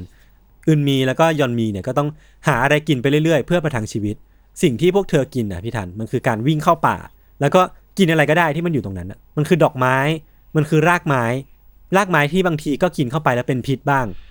กินเข้าไปแล้วอร่อยบ้าง คือเธอไม่รู้เลยว่ากินอะไรเข้าไป แต่มันมันต้องกินมันเข้าไปเพื่อประทังชีวิตครับ มันเป็นภาพที่เราแบบอยู่ต่างบ้านต่างเมือง จินตนาการไม่ออกเลยเนาะ ใช่ใช่เลยใช่เลย ว่ามันต้องดิ้นรนชีวิตด้วยการกินรากไม้แล้วอะ อืมอืมอืมแล้วมันก็ไม่ใช่ไม่ใช่แค่รากไม้พี่ทัน คือรากไม้มันก็ก็แย่มากเลยนะเพราะว่าบางรากมันก็เป็นพิษอะ แต่ว่าพวกเธอต้องจับแมลงปอกิน ซึ่งเอาตรงจริงๆตอนนั้นอะ เธอก็เล่าว่ามันมันสนุกแหละมันสนุกในภาษาเด็กอะ แต่ว่าจริงๆแล้วอืมพอเรามองกลับไปผมคิดว่ามันเป็นเรื่องที่น่าเศร้าอะอืมอืมเออคือแมลงปอมันไม่ใช่อะ มันไม่ได้มีสารอาหารเพียงพอสำหรับการเจริญเติบโตของเด็กด้วยซ้ำอะแต่ว่าเธอก็ต้องกินเพราะว่ามันไม่มีอะไรกินแล้ว แล้วก็บอกว่ามันเป็นมันเป็นการละเล่นของเด็กในในละแวกอะครับคือการจับแมลงปอแล้วก็เอาเอาไฟแช็กอะมาลนเพื่อเพื่อปิ้ง ปิ้งแมลงปอกินกันเออแล้วก็อืมเหมือนเป็นเรื่องสนุกกันแต่ว่ามันก็นั่นแหละครับอย่างที่บอกไปมันคือมันคือเรื่องเศร้า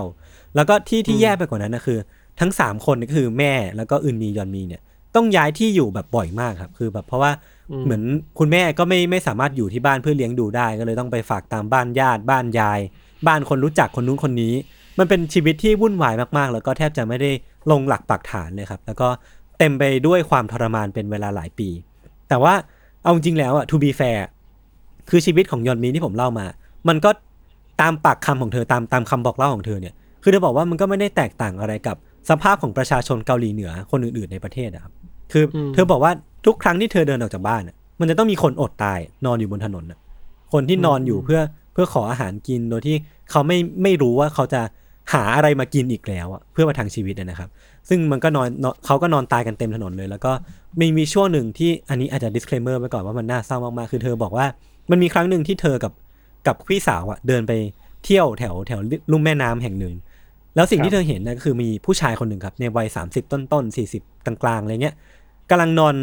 ขอความช่วยเหลืออยู่กำลังนอนขออาหารกินอยู่ แต่ว่าสภาพของเขาอะคือที่ท้องของเขาอะพี่ทัน มันเป็นรูเวอะหมดแล้ว มันเป็นรอยแบบโดนโดนสุนัขกัด หรือว่าโดนสัตว์สัตว์ป่ากัดอะแล้วก็มีไส้ทะลักออกมาเต็มไปหมดเลยอ่าในสภาพแบบนั้นอะเขายังต้องการ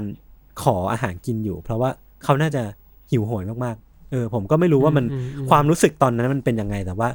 น่าจะเป็นเรื่องที่ desperate มากๆ แต่ว่าอันเนี้ยผมไปฟังมาจาก พอดแคสต์ของของคุณโจโรแกนที่เขาเอาคุณยอนมีปาร์คไปสัมภาษณ์ คือเธอบอกครับว่าตอนนั้นน่ะที่เธอยังเด็กแล้วเห็นวิชวลเนี้ย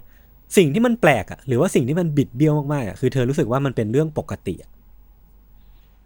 เออ เพราะว่าเพราะว่าเธอเติบโตมากับใช่ สภาพแบบนี้เนาะใช่ใช่ ซึ่งมันมันเป็นความคุ้นชินที่ไม่ปกติอะถูกต้องอย่างมันคือสิ่งที่เออผมจะหมายเออความเลยคือมันมันเป็นเรื่องปกติสำหรับเด็กใน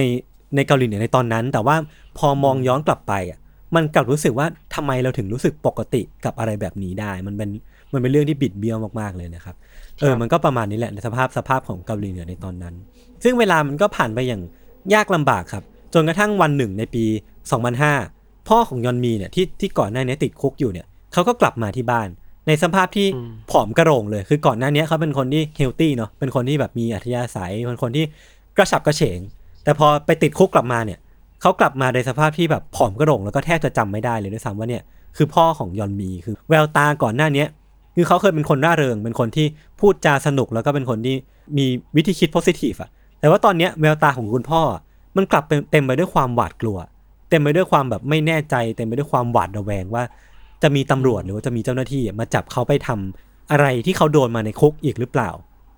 เออ แล้วก็ที่สำคัญคือเขาว่ามีอาการป่วย ป่วยหนักมากๆ คือมีอาการปวดท้องครับ แล้วเขาเนี่ยติดสินบนเจ้าหน้าที่ ในการขอออกมาในโลกภายนอกเพื่อทำการรักษาตัวชั่วคราว แต่ว่าอย่างไรก็ตามคือแม้ว่าเขาจะต้องกลับไปในคุกในอนาคตหรือเปล่า หรือว่าเขาจะมีอาการป่วย แต่ว่าสุดท้ายแล้วเนี่ยสิ่งที่มันเกิดขึ้นก็คือว่าครอบครัวของยอนมีอะสุดท้ายก็ได้กลับมาครบหน้ากันอีกครั้งหนึ่งแล้วทั้งหมด 4 คนเนี้ยก็มีความหวังมีความมุ่งมั่นว่าจะทำธุรกิจอีกครั้งเพื่อคืนความสุขกลับมาในครอบครัว หลังจากนั้นเนี่ยครอบครัวของยอนมีเนี่ยก็เหมือนจะกลับมาเป็นปกติชั่วคราว ยอนมีกับอึนมีเนี่ยก็ได้ไปโรงเรียนนะครับ เหมือนเด็กทั่วไปสักทีหนึ่งอะหลังจากที่ไม่ได้ไปมานานมากเนาะแล้วก็ที่มันปกติมากๆ หรือว่าที่มันมันดูจะเป็นชีวิตทั่วไปมากๆก็คือว่าทั้งคู่อะได้มีความรักครั้งแรกจริง ๆ ก็คือแบบได้มีความรักเล็กๆน้อยๆได้พูดคุยกับเด็กหนุ่ม ซึ่งมันก็เป็นความรักในแบบเกาหลีเหนือเนาะก็คือไม่ได้มีอะไรที่ progress เหมือนเหมือนฟังทางฝั่งตะวันตกมากนักแม้ว่าจะมีชีวิตปกติทั่วไป แต่ว่าทั้งหมดทั้งครอบครัวเนี่ยก็ยังคงมีความอดอยากมีความต้องทนหิวอะ่ะ มันจะมีหน้าหนาวครับบางบางหน้าหนาวที่ทั้งสี่คนอะต้องกินหิมะเพื่อประทังชีวิตอยู่เรื่อยๆนะครับถึงหิมะมันก็คือน้ำเปล่าแหล้วเนาะมันก็คือมันก็ไม่ได้มีสารอาหารอะไรแล้วแล้วก็อาจจะมีเชื้อโรคด้วยซ้ำแต่ว่าก็ไม่มีทางเลือกอื่นนอกจากการกินเพื่อให้มันอยู่ท้องอะนะครับ เออครับที่ผมเล่ามาทั้งหมดเนี่ยมันคือความอัดอั้นที่ผมอยากที่จะปูมาว่ามันมันเป็นสถานการณ์ที่ยอนมีและครอบครัวเนี่ยต้องเจอมาเป็นระยะเวลาประมาณหลายหลายสิบปี ประมาณ 11 ปี 12 ปี ซึ่งฟังเส้นสุดท้ายเนี่ย มันก็มาถึงในขณะที่ครอบครัวยอนมี แล้วก็ประชาชนทุกทรมานแสนสาหัสในในในประเทศเกาหลีเหนือเนี่ย แต่ว่าเมื่อต้นปี 2007นะครับมาถึงเนี่ยคิมจองอิลอะที่ตอนนั้นเป็นผู้นำประเทศเนี่ยก็ได้ออกมาปราศัยด้วยท่าทีที่ปกติมากๆอะคือเขาดูเหมือนไม่ได้ไม่ได้ทุกข์ร้อนอะไร ไม่ได้รู้สึกว่าภาระหรือว่าความทุกข์ทรมานที่ประชาชนกำลังสัมผัสอยู่ตอนเนี้ยเป็นเรื่องของเขาอะเขาก็ออกมาพูดด้วยท่าทีปกติทั่วไปเหมือนเช่นทุกปี ซึ่งไอ้ความปกติของคิมจองอิลตัวเนี้ย มันเป็นสิ่งที่ทำให้ฟังเส้นสุดท้ายของครอบครัวยอนมีมันขาดผึงอะเป็นตอนนั้นเองครับที่ทำให้พ่อแม่ของยอนมีอะรู้ตัวขึ้นมาทันทีอะครับว่าลูกสาวทั้งสองของพวกเขาอะไม่น่ามีอนาคตที่นี่แน่ๆอะและพวกเขาอะครับอืมต้องพยายามทุกวิถีทางที่จะทำให้ลูกสาวทั้งสองอะหนีออกไปจากประเทศนี้ให้ได้ เพื่อให้ทั้งคู่มีชีวิตของตัวเอง ซึ่งต่อมาเนี่ยพอตัดสินใจได้แบบนี้แล้วครับพวกเขาก็ต้องปรึกษาหาทางออกกันแบบกระซิบกระซาบอะคือไม่สามารถพูดออกมาแบบแบบ ดังๆได้ เพราะว่าในเกาหลีเหนืออะทุกคนที่รู้จักอะไม่ว่าจะเป็นญาติเป็นเพื่อนบ้านเลยนะครับ พร้อมใจที่จะเอาเรื่องเนี้ยไปพูดกับทางการเสมอ เพราะว่าถ้าไม่พูดอะแล้วสักวันหนึ่งทางการรู้อะ คนเหล่าเนี้ยที่ไม่ไม่เอาไปบอกอะก็จะโดนเช็คบินอะคือมันมีความแบบ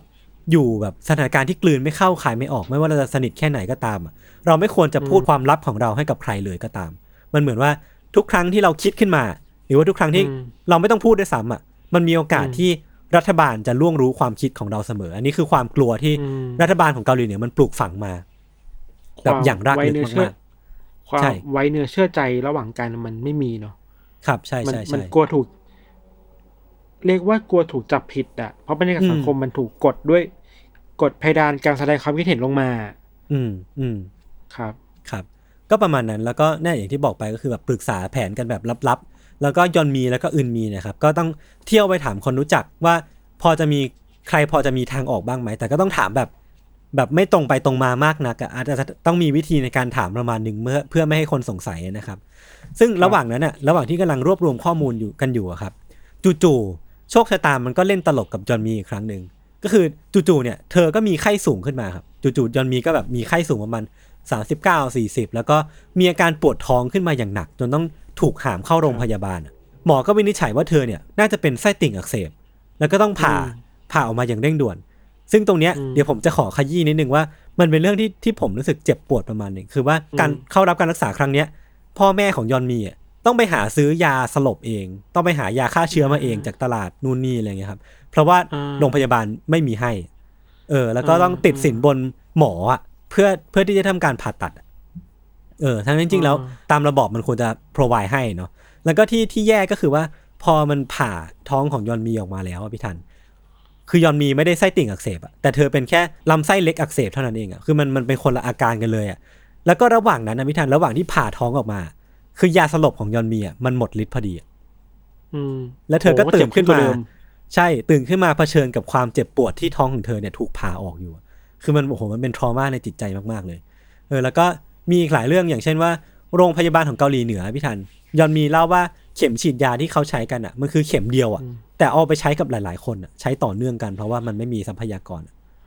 มันก็เสี่ยงที่จะติดเชื้อโรคถูได้กต้องปะเออ ถูกต้องเลย เออ แล้วก็วิชวลปกติมาก ๆ ของของโรงพยาบาลในเกาหลีเหนือครับ ก็คือว่ามันจะมีศพอะที่ถูกตั้งเป็นกองพะเนินแบบทุกสูงมากๆอะทุกทุกที่เลยอ่าแล้วก็มีหนูอะมาแทะเป็นเรื่องปกติมากๆเลย คือโอ้โหคือมันอยู่ใน มันอยู่ในช่วงเวลาที่มันแบบคนตายเยอะป่ะเป็นฤดูใช่ใช่ครับฤดูอะไรบางอย่างแห้งแล้งเอออดอยากอะไรเงี้ยเนาะอืมมันคือมันคือคำว่าแฟมีนมันคือแบบเอออดอยากแหละเออมันจะมีช่วงนั้นมันจะมีคนคนเสียชีวิตเยอะมากครับ ซึ่งระหว่างที่ยอนมีพักฟื้นอยู่ที่โรงพยาบาลนะครับอึนมีพี่สาวของยอนมีเนี่ยก็เข้ามาในห้อง แล้วก็บอกยอนมีกับแม่ครับว่า เธอเนี่ยในที่สุดเนี่ยเธอก็เจอคนที่จะช่วยพาเธอออกไปจากที่นี่แล้ว ไปสู่ประเทศจีนสักทีหนึ่งแต่ว่า condition ที่ที่มันเกิดขึ้นเนี่ยคือว่าเธอต้องรีบมากๆอะ แล้วเธอไม่สามารถที่จะรอใครได้เลย แม้แม้แต่คนที่เธอจะรอเนี่ยคือยอนมีหรือว่าแม่ของเธอ คือเธอต้องไปแบบวันนี้พรุ่งนี้แล้วอะ ไม่งั้นมันจะไม่เกิดขึ้นอะ ซึ่งอืมแม่ของยอนมีกับกับยอนมีเนี่ยคิดว่าคิดว่าอึนมีอะล้อเล่นเว้ยแล้วก็คิดว่ามันจะไม่เกิดขึ้นจริง แต่ว่าสุดท้ายเนี่ยวันรุ่งขึ้นเนี่ยครับอึนมีเนี่ยก็ได้ล่วงหน้าไปก่อนตามที่บอกจริง ๆ ทิ้งเอาไว้เพียงอืมโน้ตที่บอกว่า เออถ้าอยากตามมาเนี่ยให้ไปหาผู้หญิงคนนี้ เพราะว่าเธอเนี่ยจะช่วยพาทั้งคู่เนี่ยไปจีนได้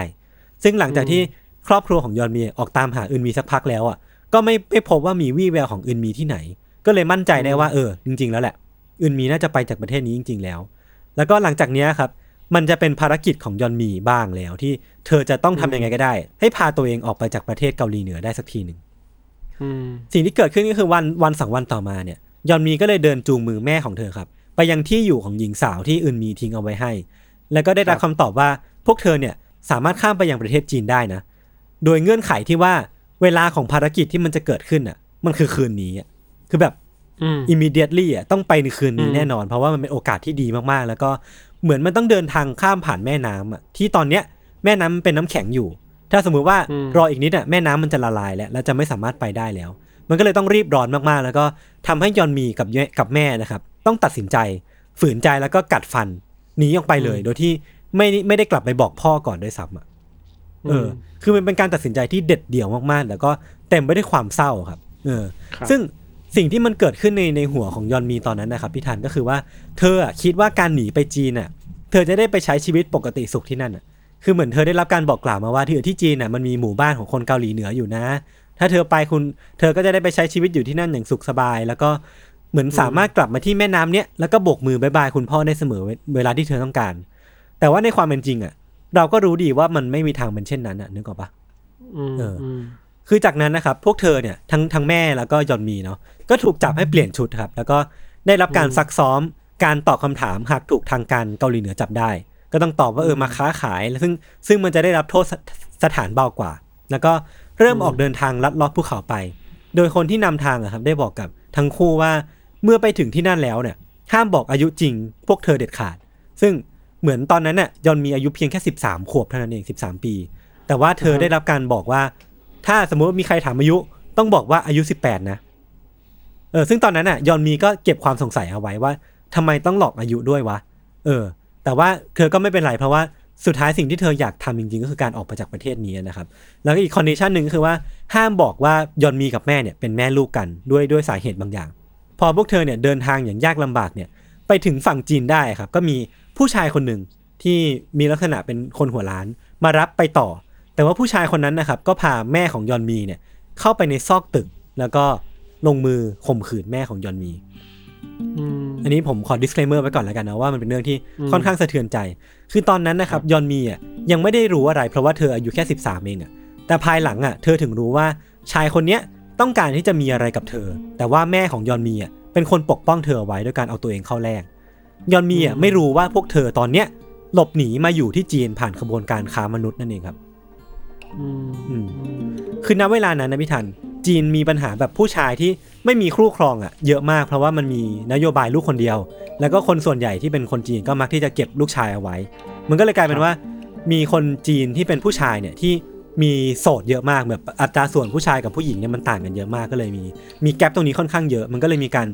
เกิดขึ้นของกระบวนการลักลอบค้ามนุษย์ เพื่อนำมาเป็นภรรยาเยอะมากๆ แล้วก็ตัวยอนมีแล้วก็แม่ครับ ก็กำลังที่จะถูกขายให้กับชายโสดชาวจีน เพื่อเป็นภรรยาแล้วก็กึ่งกึ่งๆเป็นทาสอะที่ไม่ได้มีปากเสียงได้ เพราะว่าพวกเขาไปอยู่ที่จีนในฐานะที่ไม่ได้มี citizen ID หรือว่าไม่ได้มี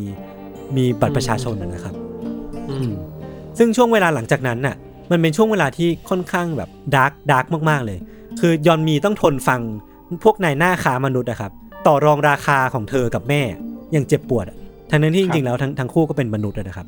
ถึงแม้ว่าเธอจะฟังภาภาษาจีนไม่ออกอะแต่ว่ามันก็ลดทอนคุณค่าความเป็นคนของเธออย่างมากเลย แล้วก็เป็นทรมาในจิตใจเธออย่างมาก หลังจากนั้นแม่ของยอนมีอะครับก็ถูกขายให้กับเอเจนต์อีกคนหนึ่งไป แล้วก็ถูกซื้อต่อไปอีกทีหนึ่งโดย ครอบครัวของชาวนาครอบครัวหนึ่งที่ เอาแม่ของเธอเนี่ยไปใช้งานเยี่ยงทาสเลย แล้วก็ต้องรับใช้คนในครอบครัวทุกคนเลย แล้วก็ตกเป็นทาสทาสแบบทางทางเพศด้วยเหมือนกัน ส่วนชีวิตของยอนมีหลังจากนั้นน่ะมันก็เต็มไปด้วยความหวาดกลัวพี่ทัน คือเธออายุแค่ 13 เองอะแต่ว่าต้องมาอยู่ในกระบวนการอะไรแบบนี้ครับ ยอนมีอะบอกว่าผู้ชายทุกคนในจีนที่เธอเจอล้วนแล้วแต่ต้องที่จะข่มขืนเธอ แต่ว่าเธอก็ ไม่ยอมอะคือเธอยังไงก็ไม่ยอมอะเธอสู้มากแล้วก็พยายามที่จะอืมสู้กับพวกเขาสู้กลับไปเตะต่อยกัด หรือว่าอืมทำทุกวิถีทางที่จะปกป้องตัวเองต่อไปได้เรื่อยๆแม้ว่าจิตใจจะบอบช้ำแค่ไหนก็ตามนะครับ ซึ่งเธอก็ทำสำเร็จอะ จนวันหนึ่งครับ มันมามีเอเจนต์คนหนึ่งชื่อว่าหงเว่ยเอเจนต์คนเนี้ยหงเว่ยเนี่ยได้สัญญากับยอนมีว่าจะพาครอบครัวของยอนมีเนี่ยกลับมาอยู่พร้อมหน้าพร้อมตากันอีกครั้งหนึ่ง คือเขาเนี่ยสัญญาว่าทั้งพ่อที่อยู่เกาหลีเหนือ ทั้งแม่ที่ถูกขายไปหรือว่าอึนมีที่ออกมาจากเกาหลีเหนือก่อนพวกเขาเนี่ยเขาจะตามหาให้เจอทั้งหมด แล้วก็เอามาอยู่พร้อมหน้าพร้อมตากันอีกครั้งหนึ่งแล้วเขาจะดูแลทั้งหมดอีกที ซึ่งเงื่อนไขที่เขาตั้งไว้อะคือยอนมีอะในวัยสิบสามปีเนาะต้องยอมเป็นภรรยาของเขา วันนั้นน่ะอืมยอนมีก็ยอมโดนหงเว่ยข่มขืน เพื่อแลกกับครอบครัวที่ที่เธอห่วงแหนมากๆ ซึ่งโอ้มันมันมันเจ็บปวดมากๆเลยครับไม่ เราเราคงพูดว่ายอมไม่ได้คือแบบ ใช่ เออเออพูดยังไงดีนะหมายถึงว่า ยากเหมือนกันเนาะอืม เธอถูกข่มขืนแหละ ใช่ เนาะแล้วก็เออมันคงเต็มไปด้วยความรู้สึกแบบไร้ซึ่งหนทางแล้วอะ เออคือ พอเราพูดว่าเนอะยอมอะ มันจะเหมือนเราพูดว่ามันเป็น consent แต่จริงๆมันไม่ใช่อะเออไม่ใช่ consent คืต์อะ เออมันมันคือจำใจต้องยอมเพื่อแลกกับสิ่งที่เธอคิดเออว่าสำคัญใช่สำคัญใช่มากแต่มันก็โอ้โหมันมันเป็นสถานการณ์ที่เออเราก็ไม่รู้จะ describe สิ่งนี้ว่ายังไงเหมือนกัน แต่ว่ามันพูดยากมากเลยครับ แต่ว่าหลังจากนั้นนะครับหงเว่ยเนี่ยก็ทำตามที่เขาสัญญาไว้ได้จริงๆแหละคือเขาก็ไปซื้อตัวแม่ของยอนมีกลับมาอยู่ด้วย แล้วเขาก็ดูแลแม่ของยอนมี แล้วก็ทำการไปจ้างคน เพื่อไปเอาตัวพ่อของยอนมีอะมาอยู่ด้วยกันได้ก็คือแบบ เอาเอา agent ไปตามเขามาจากเกาหลีเหนือ แล้วก็มาอยู่ที่ที่อพาร์ตเมนต์ที่เขาอยู่อาศัยด้วยกันเลยนะครับ แต่ว่าก็อยู่ไม่นานเพราะว่าคุณพ่ออะที่เคยมีอาการปวดท้องอะครับ สุดท้ายแล้วเนี่ยพอเอาไปให้หมอดูอะก็พบว่าเป็นมะเร็งลำไส้ใหญ่ แล้วก็อยู่ได้ไม่นานก็เสียชีวิตไป ก็คืออเหมือนแม้ว่าจะกลับมาได้เจอกันอีกครั้งหนึ่งแต่ว่ามันก็เป็นเพียงแค่ระยะเวลาสั้นๆนะนะครับ รวมถึงว่าหงเว่ยเนี่ยก็พยายามที่จะหาตัวอึนมี แม้ว่าสุดท้ายแล้วจะหาไม่เจอก็ตาม แต่ว่ามันก็มีความพยายามอยู่ในนั้น และกลายเป็นว่าตอนเนี้ยยอนมีกับแม่เนี่ยก็ได้กลับมาอยู่ด้วยกันอีกครั้งหนึ่ง แต่ว่าต่อมาเนี่ยครับมันก็ยังไม่จบเนาะคือชะชะตากรรมมันก็ยังคงแบบไปเรื่อยๆอยู่อะต่อมาที่จีนเนี่ยมันก็ยังมีมาตรการที่เข้มงวดมากขึ้นครับว่าจะกำจัดธุรกิจค้ามนุษย์ให้หมด เพราะว่าต้องการที่จะรอรับการมาถึงของโอลิมปิกปี 2008 ที่ปักกิ่งทำให้แบบมันมีตำรวจที่ออกมาราดตระเวนว่าจะทำการจัดการพวกนี้ให้หมดเลย เพราะว่ามันเป็นภาพลักษณ์ที่ไม่ดีต่อประเทศเลยพวกนี้ยครับ ทำให้ครับหงเว่ยเนี่ยที่ตอนเนี้ยดูแลแม่ลูกแล้วก็ทำธุรกิจค้ามนุษย์อยู่ครับ เริ่มประสบปัญหาทางการเงิน แล้วก็เริ่มมีอาการแบบเริ่มมีพฤติกรรมที่ค่อนข้างไปทางการติดพนันมากขึ้น แล้วก็เริ่มมีการใช้ความรุนแรงกับยอนมีหนักข้อขึ้นเรื่อยๆ แล้วก็เริ่มมันเริ่มเริ่มดำดิ่งขึ้นเรื่อยๆครับแล้วก็เขาเนี่ยไม่สามารถดูแลแม่ลูกคู่นี้ไหว มันก็เลยนำไปสู่ action ที่กัดฟันอีกรอบหนึ่งคือยอนมีเนี่ยต้องจำใจขายแม่ของตัวเองไปอีกครั้งหนึ่งอย่างเจ็บปวดอะ ทั้งที่แบบได้กลับมาอยู่ด้วยกันอีกรอบหนึ่งแล้วอะแต่ว่าเพราะ condition บางอย่างอะต้องต้องจำใจขายแม่เธอกลับไปให้กับชาวนาอีกอีกอีกครอบครัวหนึ่งนะครับ จากนั้นนะครับชีวิตของยอนมีอะมันก็แบบราวกับขึ้นรถไฟเหาะมันยังไม่พักนะมันยังไม่มีจุดพักเลยอะถูกถูกลักพาตัวไปโดยผู้มีอิทธิพล คือเธอเนี่ยได้ไปรู้จักกับชายคนหนึ่งในในบาร์แห่งหนึ่ง แล้วก็ถูกชายคนเนี้ยลักพาตัวไปขังไว้ในอพาร์ตเมนต์แต่ว่าชายคนเนี้ยเป็นคนที่มีอิทธิพลมาก ๆ ในในในจีนในตอนนั้น แต่ว่าเธอก็ถูกพาตัวกลับมาได้โดยการช่วยเหลือของหงเว่ยที่เป็น agent ที่เป็นเออเป็นผู้ปกครองเธอในตอนนี้แล้วกันนะครับครับ แล้วก็เธอก็หนีออกมาจากหงเว่ยได้โดยการคอนเซนต์ของเขาคือเขาไม่สามารถเลี้ยงเลี้ยงยอนนีต่อไปได้ก็เลยปล่อยเธอกลับมา แล้วก็ให้เธอเนี่ยไปอาศัยอยู่กับแม่ที่บ้านที่ครอบครัวที่ซื้อตัวแม่ไปเป็นชั่วคราว แล้วสุดท้ายแล้วเนี่ยก็ต้องหนีกับหนีทางการจีนน่ะที่ ลาดตระเวนไปตามบ้านน่ะว่าเขาว่ามีมีคนเกาหลีเหนืออยู่ที่นี่หรือเปล่าอะไรเงี้ยครับก็ต้องหนีทางการจีนไปอยู่อีกที่ที่หนึ่งก่อนที่จะย้ายไปอยู่ที่เมืองอีกเมืองหนึ่ง ชื่อว่าเชนหยาง ที่เมืองเนี้ยอืมทั้งคู่เนี่ยได้ทำธุรกิจที่เรียกว่า sex chat ละกัน ผมผมบอกเรียกไม่ถูกเหมือนกันมันคือการแชทแบบแชททางเพศอะเออ แล้วก็คล้ายอืมๆอธิบายไม่ถูก sex phone นี่เหรอเออคล้ายๆ sex phone แต่ว่าผ่านผ่านแพลตแพลตฟอร์มออนไลน์นะครับ ซึ่งก็จะมีการพูดคุยกับคนเกาหลีใต้ หรือว่าคน เกาหลีหรือว่าเป็นพวกคนจีนอะไรพวกเนี้ยนะครับ เออมันก็มันเป็นเป็นธุรกิจนี้เองที่ทำให้ทั้งคู่เนี่ยเริ่มมีรายได้อยู่บ้าง หรือว่าเริ่มได้ใช้ชีวิตของตัวเองบ้าง แต่ว่ามันก็ไม่ได้ไม่ได้เป็นชีวิตที่ที่ดีนักอะนะครับจนกระทั่งแม่ของยอนมีเนี่ยได้ไปรู้จักกับผู้หญิงคนหนึ่งครับที่บอกกับพวกเธอว่าเธอเนี่ยรู้วิธีที่จะหนีออกจากจีนไปยังมองโกเลียได้นะผ่านเมืองชิงเต่า แล้วก็หลังจากนั้นนะครับก็จะมีเจ้าหน้าที่จากเกาหลีใต้เนี่ยที่มารับ คนเกาหลีเหนือเนี่ยที่ที่อพยพไปยังมองโกเลียได้เนี่ยเอาไปอาศัยอยู่ที่เกาหลีใต้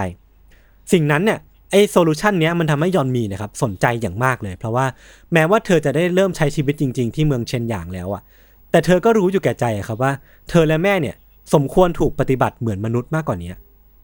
เอออมคือมันไม่ใช่ว่า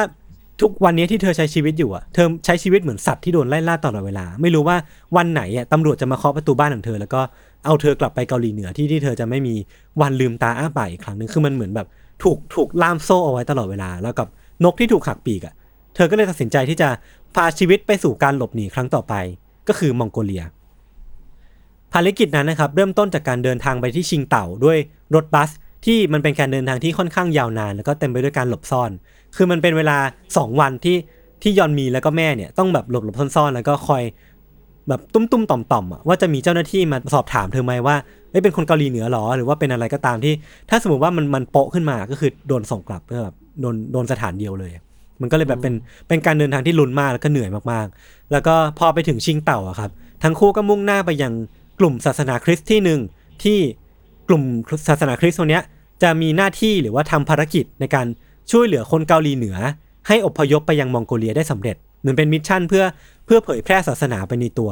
ซึ่งที่นั่นนะครับที่ที่กลุ่มศาสนาเนี้ยน่าแปลกใจมากเลย ยอนมีได้รู้จักกับคำว่าก็อดครั้งแรกหรือว่าคำว่าพระเจ้าครั้งแรกอะโดยคนในโบสถ์อะบอกว่าเขาเนี่ยมักจะอธิบายหรือว่าเปรียบเปรยให้คนเกาหลีเหนือเข้าใจคำว่าก็อดอะได้ง่ายที่สุดก็คือว่า ให้เข้าใจง่ายคือว่าก็อดเนี่ยสำหรับคนคริสต์อะก็คือคิมอิลซองสำหรับคนเกาหลีเหนือนั่นแหละ ก็คือเป็นเป็นอืมเป็นบุคคลหรือว่าเป็นเป็นบีอิงอะที่อยู่เหนือกว่ากับพวกเราทั่วไป ครับคือนอกจากยอนมีแล้วก็แม่แล้วอะครับ ก็ยังมีผู้อพยพชาวเกาหลีเหนืออีกมากมายที่กำลังนั่งรอคิวอยู่ที่ที่กลุ่มศาสนาแห่งเนี้ยครับพี่ทันนึกภาพบอกว่ามันเหมือนเป็นกลุ่มที่กำลังรอว่าเขาเนี่ยจะพาพวกเขาเนี่ยไปสู่ประเทศมองโกเลีย แล้วก็เป็นเป็นอนาคตที่พวกเขากำลังคาดหวังอยู่นะครับ ซึ่งระหว่างที่รอเนี่ยคนเกาหลีเหนือเหล่านี้ก็จะได้รับการสอนบทเรียนต่างๆในไบเบิลเพื่อเพื่อรอเวลาแล้วก็เป็นการเผยแพร่ศาสนาไปในตัว แล้วมันก็มีอยู่วันหนึ่งครับที่ ตอนนั้นน่ะมันยังไม่ถึงคิวของยอนมีแล้วก็แม่เนาะแต่ว่าแม่ของยอนมีอะทนไม่ไหวที่จะอยู่กับเพื่อนชาวเกาหลีเหนือคนหนึ่งที่เธอเนี่ยมีพฤติกรรมแปลกๆ แล้วก็เหมือนแบบมีความไม่น่าเชื่อใจบางอย่าง ก็เลยไปขอคนกลุ่มเนี้ยคนคนที่เป็นเจ้าหน้าที่อะว่าไปขอสลับกลุ่มได้ไหม สุดท้ายก็ได้อืมแล้วก็ได้ได้มาอยู่อีกกลุ่มหนึ่งที่มีกำหนดการอพยพเนี่ยเร็วกว่าเดิมหลายวัน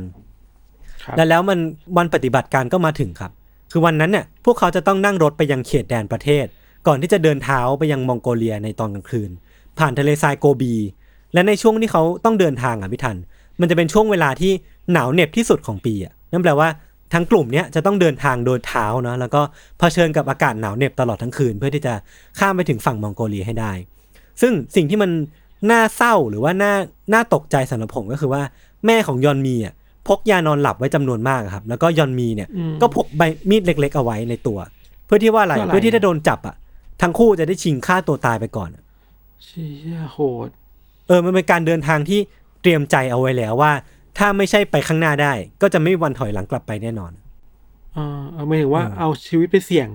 ใช่ใช่ใช่สุดๆแล้วเนาะถูกสุดเออคือมันแบบสุดๆแล้วจริง ๆ ครับ คือมันก็มีข่าวบางบางคนครับที่คนที่เป็นเขาชนชาวเกาหลีเหนือเนี่ยที่โดนทหารมองโกเลียจับได้แล้วส่งกลับจีนเนี่ยก็คือกินยาฆ่าตัวตายไปเลย เพราะว่าเขาไม่อยากที่จะกลับไปอยู่ในชีวิตแบบเดิมอีกแล้ว อืมอืมโอเคครับ หลังจากที่เดินทางไปหลายวันนะครับ กลุ่มของยอนเมียในที่สุดก็ไปถึงเมืองที่เป็นเมืองชายแดนในตอนเช้าตรู่แล้วก็ต้องหาที่หลบซ่อนจนกว่าจะถึงเวลาปฏิบัติการก็คือตอนเย็นๆตอนค่ำๆนะครับ ซึ่งเจ้าหน้าที่เนี่ยก็ได้ให้เข็มทิศมากับกลุ่มของยอนมี ซึ่งก็จะมีประมาณแบบเจ็ดแปดคนอะไรเงี้ยครับพร้อมให้คำแนะนำอีกอย่างหนึ่งว่า ถ้าไม่สามารถดูเข็มทิศได้อะให้ดูดาวเอาไว้ เพราะว่าทิศที่ดาวจะปรากฏเนี่ยก็คือทิศเหนือเสมอ แล้วก็ให้มุ่งหน้าไปทางทิศที่เจ้าหน้าที่บอกไว้ จากนั้นยอนมีแล้วก็กลุ่มเนี่ยก็พากันเดินไปเรื่อยๆครับท่ามกลางอากาศที่หนาวเหน็บมากๆ ท่ามกลางพายุฝน ท่ามกลางอะไรต่างๆ นานามากมาย แน่นอนว่ามันไม่ใช่การเดินทางที่ง่าย มันมีทั้งปัจจัยเรื่องความหนาว เรื่องอุณหภูมิที่มันก็แบบติดลบ ไม่รู้กี่ฟาเรนไฮต์แล้วก็มีสัตว์ป่าดุร้ายมากๆที่ มันก็จ้องมันจะมาทำร้ายกลุ่มของยอนบีซึ่งมันต้องต้องใช้พลังใจสูงมากอะในการก้าวข้ามผ่านทะเลทรายตรงนี้ไปได้ แล้วยอนมีเนี่ยก็ยอมรับว่า เธอเกือบที่จะท้อไปหลายรอบอะแล้วก็คิดซะว่า เออ ถ้าเธอตายที่นี่อะมันก็คงไม่มีใครรู้อะว่าเธอตายที่นี่แล้วก็มันก็คงไม่มีอะไรเกิดขึ้นนะมันมันมันคือความความตรอมใจประมาณหนึ่งอะแต่ว่ามันมันไม่ใช่ความตรอมใจที่เกิดจากความยินยอมอะเออ คือมันเป็นหอยแล้วนะเออมันเหนื่อยแล้วอะเออเออคือมันเป็นค่ำคืนที่เธอบอกว่ามันยาวนานที่สุดในชีวิตเธอเลยอะและคืนนั้นนะครับ ที่น่าสนใจคือว่ามันเป็นคืนแรกที่เธอรู้สึกเกลียดคิมจองอิลขึ้นมา คือก่อนหน้าเนี้ยอืมอืมเธอไม่กล้าแม้แต่จะคิดว่าเธอเกลียดคิมจองอิลหรือว่าไม่กล้าแม้แต่จะมีความคิดในหัวครับว่า เป็นแง่ลบต่อคิมจองอิลหรือว่าคิมอิลซองอะคือมันเป็นความคิดที่เธอถูกฝังเอาไว้ว่าห้ามคิดอะ แต่ว่าท่ามกลางทะเลทรายท่ามกลางความเปลี่ยวเปล่าเปลี่ยวตรงนั้นอะ เธอกลับกล้าคิดขึ้นมา เพราะว่าเหตุผลคือเธอโกรธแค้นแน่นอนแหละ แต่ว่าอีกอีกเหตุผลหนึ่งคือว่า คือเธออะมั่นใจว่าในกลางทะเลทรายแห่งเนี้ยจะไม่มีไม่มีใครดักฟังเธออยู่แน่ๆ คือมันมันมีความแบบเออตรงเนี้ยผมผมได้อะไรหลายหลายหลายอย่างจากประโยคตรงเนี้ยเนาะว่า มันเป็นครับ ความกลัวแบบฝังรากลึกจริง ๆ ครับ ที่มันเกิดขึ้นในในเกาหลีเหนือในตอนนั้นนะครับ แต่ว่าสุดท้ายแล้วอะในช่วงใกล้รุ่งสางครับ ภาพตรงหน้าของยอนมีแล้วก็กลุ่มนักเดินทางตรงเนี้ยก็ปรากฏให้เห็นกำแพงแล้วก็รั้วลวดหนามที่มันก็แสดงให้เห็นว่าเออพวกเขาเนี่ยเดินทางมาถึงชายฝั่งมองโกเลียเรียบร้อยแล้ว แน่นอนว่าทั้งกลุ่มเนี่ยดีใจมากแบบกระโดดโลดเต้นเลย แต่ว่าสิ่งที่มันเกิดขึ้นตรงหน้า มันยังคงห่างไกลคำว่าอิสระมากนักอะพี่ทัน คือมันยังคงไม่ใช่อิสระที่พวกเขาคาดหวังแน่นอนอะเพราะว่าไม่ใช่ว่าเจ้าหน้าที่เกาหลีใต้อะครับ จะมารอรอรับพวกเขาตั้งแต่ตรงนั้นอะแต่ว่าชาวเกาหลีเหนือทุกคนเนี่ยจะต้องถูกคอนเทนหรือว่าถูกถูกพาตัวไปโดยเจ้าหน้าที่ของทางมองโกเลียก่อน เพื่อไปสอบสวนก่อนว่า มาที่นี่ด้วยเหตุผลอะไรกันแน่ ด้วยจุดประสงค์อะไรอืมแล้วก็ถูกกักขังเอาไว้ก่อนอะคือแบบอยู่ในอยู่ในค่ายทหารเลยอะแล้วก็ต้องรอลุ้นนะครับ นอนไปรอลุ้นไปว่า จะถูกส่งกลับจีนหรือเปล่า คือมันไม่ใช่ว่าไปถึงที่นั่นแล้วมันจะแบบ mission end หรือว่า escape end อะไรอย่างเลยครับ ซึ่งมันก็อาจจะเป็นตรงเนี้ยมันจะเป็นโชคดีของยอนมีแล้วก็แม่ที่ว่า มันเป็นเรื่องบังเอิญหรือเปล่าไม่รู้ที่ก่อนหน้าเนี้ยที่ผมเล่าไปว่าเธอเนี่ยได้ทำการเปลี่ยนกลุ่มมากลุ่มนี้ที่เดินทางเร็วขึ้น แต่ว่าจริงๆแล้วอะกลุ่มเดิมที่ที่ยอนมีแล้วก็แม่เนี่ยครับได้รับกำหนดการว่าจะต้องออกไปกับกลุ่มเนี้ยกลุ่มนั้นนะครับดันโดนจับแล้วก็ถูกส่งกลับจีนไป ซึ่งถ้าเธอไม่ได้ทำการแลกกลุ่มอะ เธอก็น่าจะถูกส่งกลับจีนไป แล้วก็ไม่รู้ว่ามันจะเกิดอะไรขึ้นกับเธอณณปัจจุบันเนี้ยนะครับ ซึ่งยอนมีแล้วก็กลุ่มเนี่ยก็ถูกกักอยู่ในค่ายทหารของมองโกเลีย จนกระทั่งมีเจ้าหน้าที่จากเกาหลีใต้มารับครับ แล้วก็พาพวกเขาเนี่ยนั่งเครื่องบินไปยังเกาหลีใต้ ซึ่งแน่นอนว่ายอนมีแล้วก็แม่เนี่ยน่าก็น่าจะเป็นชาวเกาหลีเหนือหลายๆคนเนี่ยน่าจะเพิ่งเคยนั่งเครื่องบินครั้งแรก แล้วก็ตื่นตาตื่นใจมากๆ แต่ว่ามันเป็นความตื่นตาตื่นใจที่มันก็ตื่นเต้นไม่ออกอะเนาะเพราะว่าต้องต้องมานั่งลุ้นน่ะว่าไปถึงที่นั่นแล้วอะ มันจะเป็นที่ที่พวกเขาเรียกว่าอิสระได้จริง ๆ หรือเปล่าอะไรเงี้ยมันมันมีมีแต่ความไม่แน่นอนไม่แน่ไม่แน่ใจเต็มไปหมดเลยนะซึ่งพอไปถึงเนี่ยพวกเขาก็ต้องถูกเจ้าหน้าที่ครับสอบสวนอีกรอบหนึ่งเพื่อให้มั่นใจว่าพวกเขาเนี่ยไม่ใช่สปายจากเกาหลีเหนือนะเพราะว่ามันก็มีบางเคสบางกรณีที่ชาวเกาหลีเหนือนี่มาที่เนี่ยในฐานะสปายด้วยเหมือนกัน แล้วก็ยอนมีเนี่ยก็ต้องเข้ารับการปรับพื้นฐานใหม่ที่ศูนย์อบรมฮานาวอนเพื่อให้ทำให้มั่นใจว่าเธอเนี่ยจะออกไปใช้ชีวิตในสังคมได้ เพราะว่าจริงๆแล้วก็ต้องยอมรับว่า การใช้ชีวิตในเกาหลีเหนือ มันห่างไกลหรือว่ามันคนละโยชน์อะคนละขั้วกับการใช้ชีวิตในประเทศอื่นๆ ในในโลกใบนี้มากๆเลยเหมือนกัน ครับครับ แล้วก็เป็นที่ศูนย์อบรมนี้เองครับที่ทำให้ยอนมีเนี่ยได้เรียนรู้เกี่ยวกับโลกภายนอกมากมายเลย คือเธอเธอได้ได้เรียนรู้ได้เข้าคอร์สหรือว่าได้รับการสอนต่างๆ นานาจากเจ้าหน้าที่นะครับ เธอก็เลยได้รู้ว่าเกาหลีเหนือเนี่ยเป็นหนึ่งในประเทศที่จนที่สุดในโลก แล้วก็ได้รู้ว่ารู้ว่าบนโลกเนี้ย มันมีสิ่งที่เรียกว่าประชาธิปไตย แล้วก็ได้รู้เรียนรู้สิ่งต่างๆ อีกเยอะแยะมากมาย ที่สำคัญน่ะคือเธอเดี๋ยวบอกว่า เธอได้รู้ว่าสิ่งที่เธอรู้มาตลอดเนี่ย มันเป็นเรื่องโกหกหลอกลวงทั้งเพอะว่าคิมอิลซองมีพลังวิเศษ มีเวทมนต์เขาเป็นผู้ที่ผู้ป้องกันข้าศึกทั้งจริงๆแล้วมันไม่ใช่อย่างนั้น หรือว่ามันเป็นประวัติศาสตร์ที่เธอคิดว่ามันเป็นจริงมาตลอดอะพอได้เผชิญกับความจริง พอได้เรียนรู้แบบประวัติศาสตร์จริง ๆ เนี่ย เธอก็รู้ว่าเออมันมันมันไม่ใช่เลย มันเป็นเรื่องโกหกหลอกลวงทั้งเพแล้วก็ โฮไลฟ์ของเธอเนี่ยมันมันมันเต็มไปด้วยเรื่องเรื่องโกหกทั้งหมดเลยอะเยอะแยะมากมายเลยนะครับและที่นั่นนะครับที่ที่ศูนย์อบรมแห่งเนี้ยเธอได้เรียนรู้เป็นครั้งแรกครับ ที่จะพูดแทนตัวเองอะว่าฉันน่ะไม่ใช่เราอะก่อนหน้าเนี้ยเธอจะอ่าเรียกตัวเองว่า V มาตลอด us มาตลอด ครั้งเนี้ยเธอได้เรียนรู้ครั้งแรกว่า เหมือนได้เธอได้รับโจทย์จากอาจารย์นะครับว่าให้ออกไปแนะนำตัวหน้าฉันน่ะและนั่นเป็นครั้งแรกที่เธอได้ได้พูดคำว่า I ออกมาว่า I love this I like this อะแล้วก่อนหน้าเนี้ยอืมความเห็นเหล่าเนี้ย ความเห็นว่าชอบอะไร ความเห็นว่าชอบกินอันนี้ชอบสีเนี้ยมันไม่เคยเป็นสิ่งที่เธอคิดมาตลอดมาก่อนเลยว่า เธอชอบสิ่งนี้นะ เธอชอบอันนี้นะ เธอคิดมาตลอดว่าพอผู้นำชอบแบบเนี้ยเธอก็เลยต้องชอบแบบนี้หรือว่าสิ่งที่ถูกต้องคืออะไร เธอจะชอบแบบนั้น มันไม่เคยมี free will หรือว่าไม่มีเคยมีอินดิวิ u a l อืมตอ t อะเกิดขึ้นมาก่อนเลยในในหัวสมองของเธอ มันคือเส้นถึงความเป็นปัจเจกบุคคลน่ะที่มันเออไม่มีในใช่สังคมที่มันถูกถูกสลายเขาเป็นปัจเจกหมายถึงว่า คุณค่าความสัมพันธ์ของการเป็นปัจเจกบุคคลมันถูกโยนไปให้กับสิ่งที่เหนือกว่านั้นน่ะ คือระบบการเมืองคือผู้นำแทนอะไรอย่างเงี้ยเนาะครับ แล้วก็มันมันเป็นครั้งแรกที่ยอนมีเนี่ยได้รู้ว่าการคิดด้วยตัวเองอะมันเหนื่อยแค่ไหนอะคือคือเธอบอกว่ามันมัน exhausting มากๆ คือแบบเธอไม่เคยคิดด้วยตัวเองมาก่อน ก่อนหน้านี้มันมีคนจัดสรรให้เธอมา มีคนวางระบบให้เธอว่าต้องคิดแบบนี้ แล้วก็เป็นครั้งแรกครับที่เธอได้รู้ว่าตัวเองเนี่ยชอบสีเขียวอะ คือมันซิมเพิลมากๆเลยนะ คือเธอแบบ เออ เธอชอบสปริงกรีน แล้วก็เธอเนี่ย ชอบอ่านหนังสือมากๆ แล้วก็เป็นครั้งแรกที่เธอได้สัมผัสถึงสิ่งที่เรียกว่าอิสระอืมแล้วก็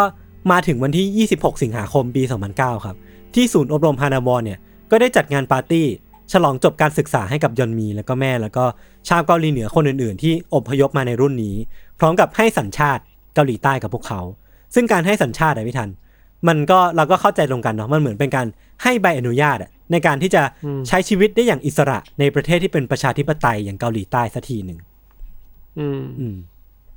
แต่ว่าจริงๆแล้วอะ เราก็พูดว่ามันอิสระได้อย่างอย่างไม่เต็มปากเนาะเพราะว่ามันเป็นเพียงแค่จุดเริ่มต้นของการเดินทางอันอันยาวไกลอะคือการได้ใบสัญชาติมาหรือว่าได้รับการแบบได้อยู่ในประเทศที่เป็นประชาธิปไตยเนี่ยมันก็เป็นเพียงแค่จุดเริ่มต้นเท่านั้นเองอะเหมือนเป็นเส้นสตาร์ทอะเพราะว่าหลังจากเนี้ยยอนมีแล้วก็แม่จะต้องผจญภัยอีกเยอะแยะมากมายเลย แต่ว่าอย่างน้อยพวกเธอเนี่ยก็บอกว่า อย่างน้อยพวกเธอจะได้ก้าวเดินไปข้างหน้า ได้โผบินไปข้างหน้าด้วยด้วยปีกของตัวเอง หรือว่าด้วยเท้าสองเท้าของตัวเองสักทีหนึ่งอะไรอย่างเงี้ยครับ ซึ่งชีวิตหลังจากนั้นของยอนมีอะมันน่านับถือมากเลยนะ เพราะว่าพอเธอได้ออกไปใช้ชีวิตในเกาหลีใต้พี่ทัน มันมีแบบเรคคอร์ดหนึ่งครับที่บอกว่าเธอเนี่ยทำการสอบเทียบอะว่าสมองของเธอหรือว่าความรู้ของเธอในตอนนั้นอะตอนที่เธอเพิ่งเพิ่งมาถึงเกาหลีใต้ เธอมีความรู้เทียบเท่าเด็กปไหนของเกาหลีใต้ ซึ่งผลออกมาคือเกรดสองอะคือปสองอะ คือความรู้ของเธอเทียบเท่าเด็กปสองอะแต่ว่าในระยะเวลาเพียงแค่สองปีอะเธอสามารถอ่านหนังสือ แล้วก็ขนขวายตั้งใจเรียนจน เธอสอบเทียบเท่าชั้นระดับมัธยมปลายได้ครับโอ้คือแบบน่านับถือมากแล้วก็แปลว่าเธอมีความใจสู้ เธอมีความแบบต้องการที่จะลบความคำสบประมาทที่เธอได้รับได้รับมาในก่อนหน้านี้นะครับ แล้วก็เธอก็ทำสำเร็จแล้วก็ได้ไปเรียนต่อมหาวิทยาลัยด้านทางด้านกฎหมาย แล้วก็มีโอกาสได้ไปทำกิจกรรมเพื่อสังคมที่หลายประเทศมากเลย ทั้งอเมริกาที่ก็ถูกปลูกฝังมาว่าเป็นศัตรูของเกาหลีเหนือเนาะซึ่งอันนี้มันมีเรื่องตลกก็คือว่า คือเธอได้รับการบอกเล่ามาว่าในหนังสือเรียนอะว่าอเมริกาเนี่ยมีแต่บัสตัดแบบมีคนมีแต่คนบ้า มีแต่คนที่ถือแส้ไปมาทำร้ายผู้คนปรากฏว่าพอเธอไปถึงที่สนามบินที่อเมริกา มันก็มีแต่คนทั่วไปที่แบบเดินไปเดินมากินเบอร์เกอร์กัน แล้วก็ดู happy อะเธอบอกสิ่งหนึ่งว่าความหลอกลวงหรือว่าเรื่องโกหกที่ถูกถูกปลูกฝังมานานเนี่ยเมื่อเจอความจริงที่มันจริงจริงๆอะ แค่แป๊บเดียวอะมันก็มลายหายไปแล้วอะคือมันใช้เวลาอืมไม่ก็มันนานในการในการลบลบสิ่งตรงนั้นนะครับ มันคือสิ่งตรงหน้าเนาะมันเออความจริงตรงหน้ามันมันเปลี่ยนแปลงไปแล้วอะ ใช่ใช่ใช่ใช่ครับ แล้วก็ได้ไปแบบอเมริกาใช่ไหมมีไปฟิลิปปินส์มีไปสเปน แล้วก็ที่สำคัญอะ คือเธอกลายเป็นแบบกระบอกเสียงที่สำคัญมากๆอะของโลกใบเนี้ยในการพูดถึงเรื่องเกาหลีเหนือครับ คือเธอถูกถูกเชิญไปพูดดังตามเวทีนานาชาติ ตามเวทีต่างๆ แล้วก็ได้รับให้สัมภาษณ์แบบ ตามสื่อสื่อดัง ๆ มากมาย BBC หรือว่าสื่อของอเมริกาสื่อยุโรปอะไรเงี้ยก็มาสัมภาษณ์เธอเยอะมากมาย แล้วก็พอพูดถึงเกาหลีเหนือเนี่ยก็จะนึกถึงยอนมีปาร์คที่มักจะออกมารณรงค์แล้วก็ออกมาเล่าเรื่องของเธอเนี่ยเพราะว่าเรื่องของเธอเนี่ยจริงๆแล้วมันเป็นประโยชน์มากๆกับคนรุ่นหลังๆ โดยเฉพาะคนเกาหลีเหนือรุ่นหลังๆ ที่ พอความจริงมันถูกตีแผ่ออกมาแล้วอะเราก็ไม่รู้หรอกว่ามันจะเกิดผลกระทบอะไรขึ้นแต่อย่างน้อยเนี่ย พอมันถูกตีแผ่ออกมาแล้วมันก็ไม่ได้ถูก ซ่อนอยู่ในลืบอีกต่อไปอะแล้วผมคิดว่ามันมีแต่เรื่องดีๆแน่นอนนะครับที่มันที่มันจะเกิดต่อมาจากเนี้ยนะครับคือเรื่องที่ผมเอามาเล่าทั้งหมดเนี่ยมันมาจากหนังสือของเธอครับที่ชื่อว่า In Order to Live แล้วก็เหมือนมีคำโปรยครับว่า Anos Korean Girls Journey to Freedom คือผมก็เอามาเล่าทั้งหมดเลย แล้วก็หนังสือมันประมาณเกือบ 300 หน้า พอมันมาเล่าอยู่ในตอนตอนเดียวมันก็เลยยาวนิดหน่อย อาจจะต้องขออภัยคุณผู้ฟังว่าตอนนี้อาจจะยาวเป็นพิเศษเนาะ เออแต่ว่าครับก็ก็ไม่รู้ว่าจะตัดดีเทลตรงไหนเหมือนกัน เพราะว่ามันก็อยากให้ทุกคนรู้ครับว่าชีวิตของเธอเป็นยังไงก่อนหน้านี้ แล้วก็มันจะได้ปูมาสู่ว่าอิสระที่เธอได้มาในปัจจุบันเนี้ยมัน precious แค่ไหนหรือว่ามันมีคุณค่าแค่ไหนกับเธอนะครับ อันนี้เล่าเพิ่มเติมก็คือว่าสุดท้ายแล้วเนี่ยยอนมีเนี่ยกับแม่เนี่ยก็ได้กลับมาอยู่ด้วยกันกับอึนมีอีกครั้งหนึ่งก็คืออึนมีที่ที่หายสาบสูญไปเลยอะไม่รู้ว่าอึนมีหายไปไหน แล้วก็สุดท้ายแล้วเนี่ยก็ได้กลับมาอยู่ด้วยกันอีกครั้งหนึ่งก็เป็นเรื่องดีๆ ที่สุดท้ายแล้วปมปมนี่มันตั้งมาตั้งแต่ต้นเรื่องอะตั้งแต่แบบการหลบหนีออกมาที่เมืองจีนครั้งแรกจนไปสู่มองโกเลียจนไปสู่เกาหลีใต้เนี่ยจนยอนมีเนี่ยมีชีวิตที่ดีมากๆแล้วเนี่ยอึนมีก็ยังหายตัวไปยังยังไม่ได้รับการบอกกล่าวในชีวิตของเธออยู่ดี แต่พอทั้งทั้งคู่เนี่ยได้กลับมาอยู่ด้วยกันมันก็เลยกลายเป็นชีวิตของเธอได้รับได้รับการเติมเต็มอีกครั้งหนึ่งอะครับ แต่ว่าที่น่าครับเศร้าก็คือว่าเหมือนตอนเนี้ย ยอนมีได้รับการเพ่งเล็งจากจากรัฐบาลเกาหลีเหนือเหมือนว่ามันมีข่าววงในมาบอกว่า คือรัฐบาลเกาหลีเหนือเนี่ยเอาเอาชื่อเธอไว้เป็นหนึ่งในเช็คลิสต์อะว่าต้องเป็นบุคคลที่ต้องต้องจับตามองอะไรเลยครับ ก็เป็นแบ็คไม่ลิรู้สว่าต์นี่หรอไม่รู้ว่ามันน่ากลัวแค่ไหนหรือเปล่า แต่ว่า เธอก็บอกว่าเออเธอไม่กลัวเพราะว่าตอนนี้เธอมีมีเพื่อนเยอะแยะมากมายบนโลกใบนี้นะครับ โอเค ก็จะประมาณนี้ครับพี่ธันมีความเห็นยังไงบ้าง เราคิดว่ามันก็เห็นภาพเนอะว่าทำไมคนเราถึงต้องหนีออกมาจากประเทศที่ตัวเองเกิดอะ อืมอืมอืมเพราะว่าเกาหลีเหนือมันสภาพเป็นยังไงมันเขาเรียกว่านะแรนแค้นยังไง ยากจนยังไง แล้วมันทำให้คนที่อยู่เขาเรียกว่านะ ฐานล่างสังคมมันต้องดิ้นรนมากเกินไปอะครับ อืมมคือถ้าคนมัน enjoy มันก็ควรอยู่ในประเทศแหละแต่ถ้าคนมันไม่ enjoy มันไม่ไหวมันไม่ไหวแล้วอะมันก็ต้องหนีอะใช่ไหมอืมอืมแต่ด้วยความยากคือด้วยความที่เขาเป็นคนแบบ สภาพการเมืองสังคมนี่แหละ เวลาหนีจากเกาหลีเหนือ มันต้องไปผ่านจีนอีกอะว่ามันต้องมาผ่านนู่นนี่นั่นน่ะก่อนจะมาถึงชีวิตที่แบบมีเสรีภาพได้ในวันนี้มัน มันผ่านอะไรมาเยอะมากครับ ครับ แล้วก็เวลาเราพูดว่า เวลาคนคนหนึ่งจะได้เสรีภาพมามันต้องต่อสู้ยังไงบ้างไงเคสเนี่ยมันคือชัดเจนมากเลยนะคือต่อสู้เยอะมากเลยใช่นะใช่เออเออ มันเป็นการเดินทางอะมันเป็นเจอร์นี่ที่มันแบบมันยาวไกลอะกว่าที่จะมีครับชีวิตที่ปกติได้บางคน บางคนเขาไม่ได้สู้เพื่อชีวิตที่ดีนะยศเขาสู้เพื่อชีวิตที่ปกติอะใช่ป่ะเนาะเออพอพอพูดอย่างนี้ก็ก็จะน่าเศร้ากว่าปกติไปเองเนาะเพราะว่าเออเราเรานึกว่าเราต้องสู้เพื่อชีวิตที่ดีแต่จริงๆแล้วอะความปกติที่เรานึกว่าปกติอะมันก็ไม่ใช่ไม่ใช่สิ่งที่ทุกคนจะมีได้เนาะคือพูดได้ชัดเจนเดี๋ยวคนเข้าใจผิดคือ บางคนเขาอย่างมากสุดไม่ใช่ดิบางคนคือที่จะสู้คือสู้เพื่อชีวิตที่ปกติอะ อืม เออชีวิตที่ดีมันยังจินตนาการไปไม่ถึงด้วยซ้ำไปอะเนกอะปะอืมขอแค่อืมปกติก่อนเนี่ยครับ เออ อืมอืมจริงๆมันจะมีเกร็ดอีกนิดนึงครับ คือว่าคือเธอเนี่ยออกมาเล่าในหนังสือครับว่า ก่อนหน้าเนี้ย ช่วงที่เธอให้สัมภาษณ์บ่อยๆอะคือเธอไม่กล้ายอมรับเลยครับว่า ช่วงเวลาที่จีนของเธอเป็นยังไงอะช่วงเวลาที่เธออยู่ในตกอยู่ในกระบวนการค้ามนุษย์นะครับ คือเหมือนเธอเธอไม่กล้าเล่าสิ่งนี้ออกมา เพราะว่ามันเหมือนว่าจะทำให้ภาพลักษณ์ของเธอดูไม่ดี คือเธอกลัวไปหมดอะซึ่งเข้าใจได้นะ ผมแบบ เห็นใจเธอมากๆเลยกับการที่ไม่กล้าออกมาเล่าเรื่องนี้ แต่ว่าจริงๆแล้วครับพอเธอก็บอกว่าช่วงเวลาที่เธอรู้สึกเป็นอิสระจริงๆอะคือช่วงเวลาที่เธอกล้าออกมายอมรับเรื่องนี้ กล้าออกมาเล่าเรื่องนี้กับกับทุกคนเพราะว่ามันเหมือนเป็นการตีแผ่ว่าเออบนโลกใบเนี้ยมันมีด้านดำๆมืดๆอยู่อย่างนี้อยู่อืมแล้วก็อืมการตีแผ่นี้มันน่าจะไปช่วยผู้คนได้เยอะแยะมากมายที่ น่าจะต้องประสบชะตากรรมแบบเดียวกับเธอ คือเธอก็เลยรู้สึกว่าเออการที่เธอออกมายอมรับแบบเนี้ยมันมีคนที่ได้รับประโยชน์อยู่ แล้วก็พอเธอออกมาเล่าเนี่ยมันเหมือนเป็น เป็นการปลดล็อกโซ่ตรวนอะที่ทำให้เธอกล้ายอมรับชีวิตตัวเองมากขึ้นนะครับ แล้วก็กล้าที่จะใช้ชีวิตอย่างอิสระมากขึ้น ครับอืมประมาณนี้ครับ จริงๆ ก็สามารถไปดูชีวิตของเธอได้ ตามตาม Google เลย คือก็จะมีสัมภาษณ์อย่างโจโรแกนเพื่อไม่นานวันนี้ แล้วก็มีหนังสือนี่แหละที่ที่ผมเล่าให้ทุกคนฟังไป แล้วก็ไปดู speech ของเธอได้ในตาม YouTube นะครับ ก็ search ว่ายอนมีปาร์คได้เลยครับ โอเคครับวันวันนี้เรื่องที่พวกผมสองคนเตรียมมาก็มีประมาณนี้ ติดตามรายการของพวกเราได้ทุกช่องทางของ s ซ m o n Podcast เช่นเคยนะครับ วันนี้พวกผมสองคนลาไปก่อน สวัสดีครับ สวัสดีครับ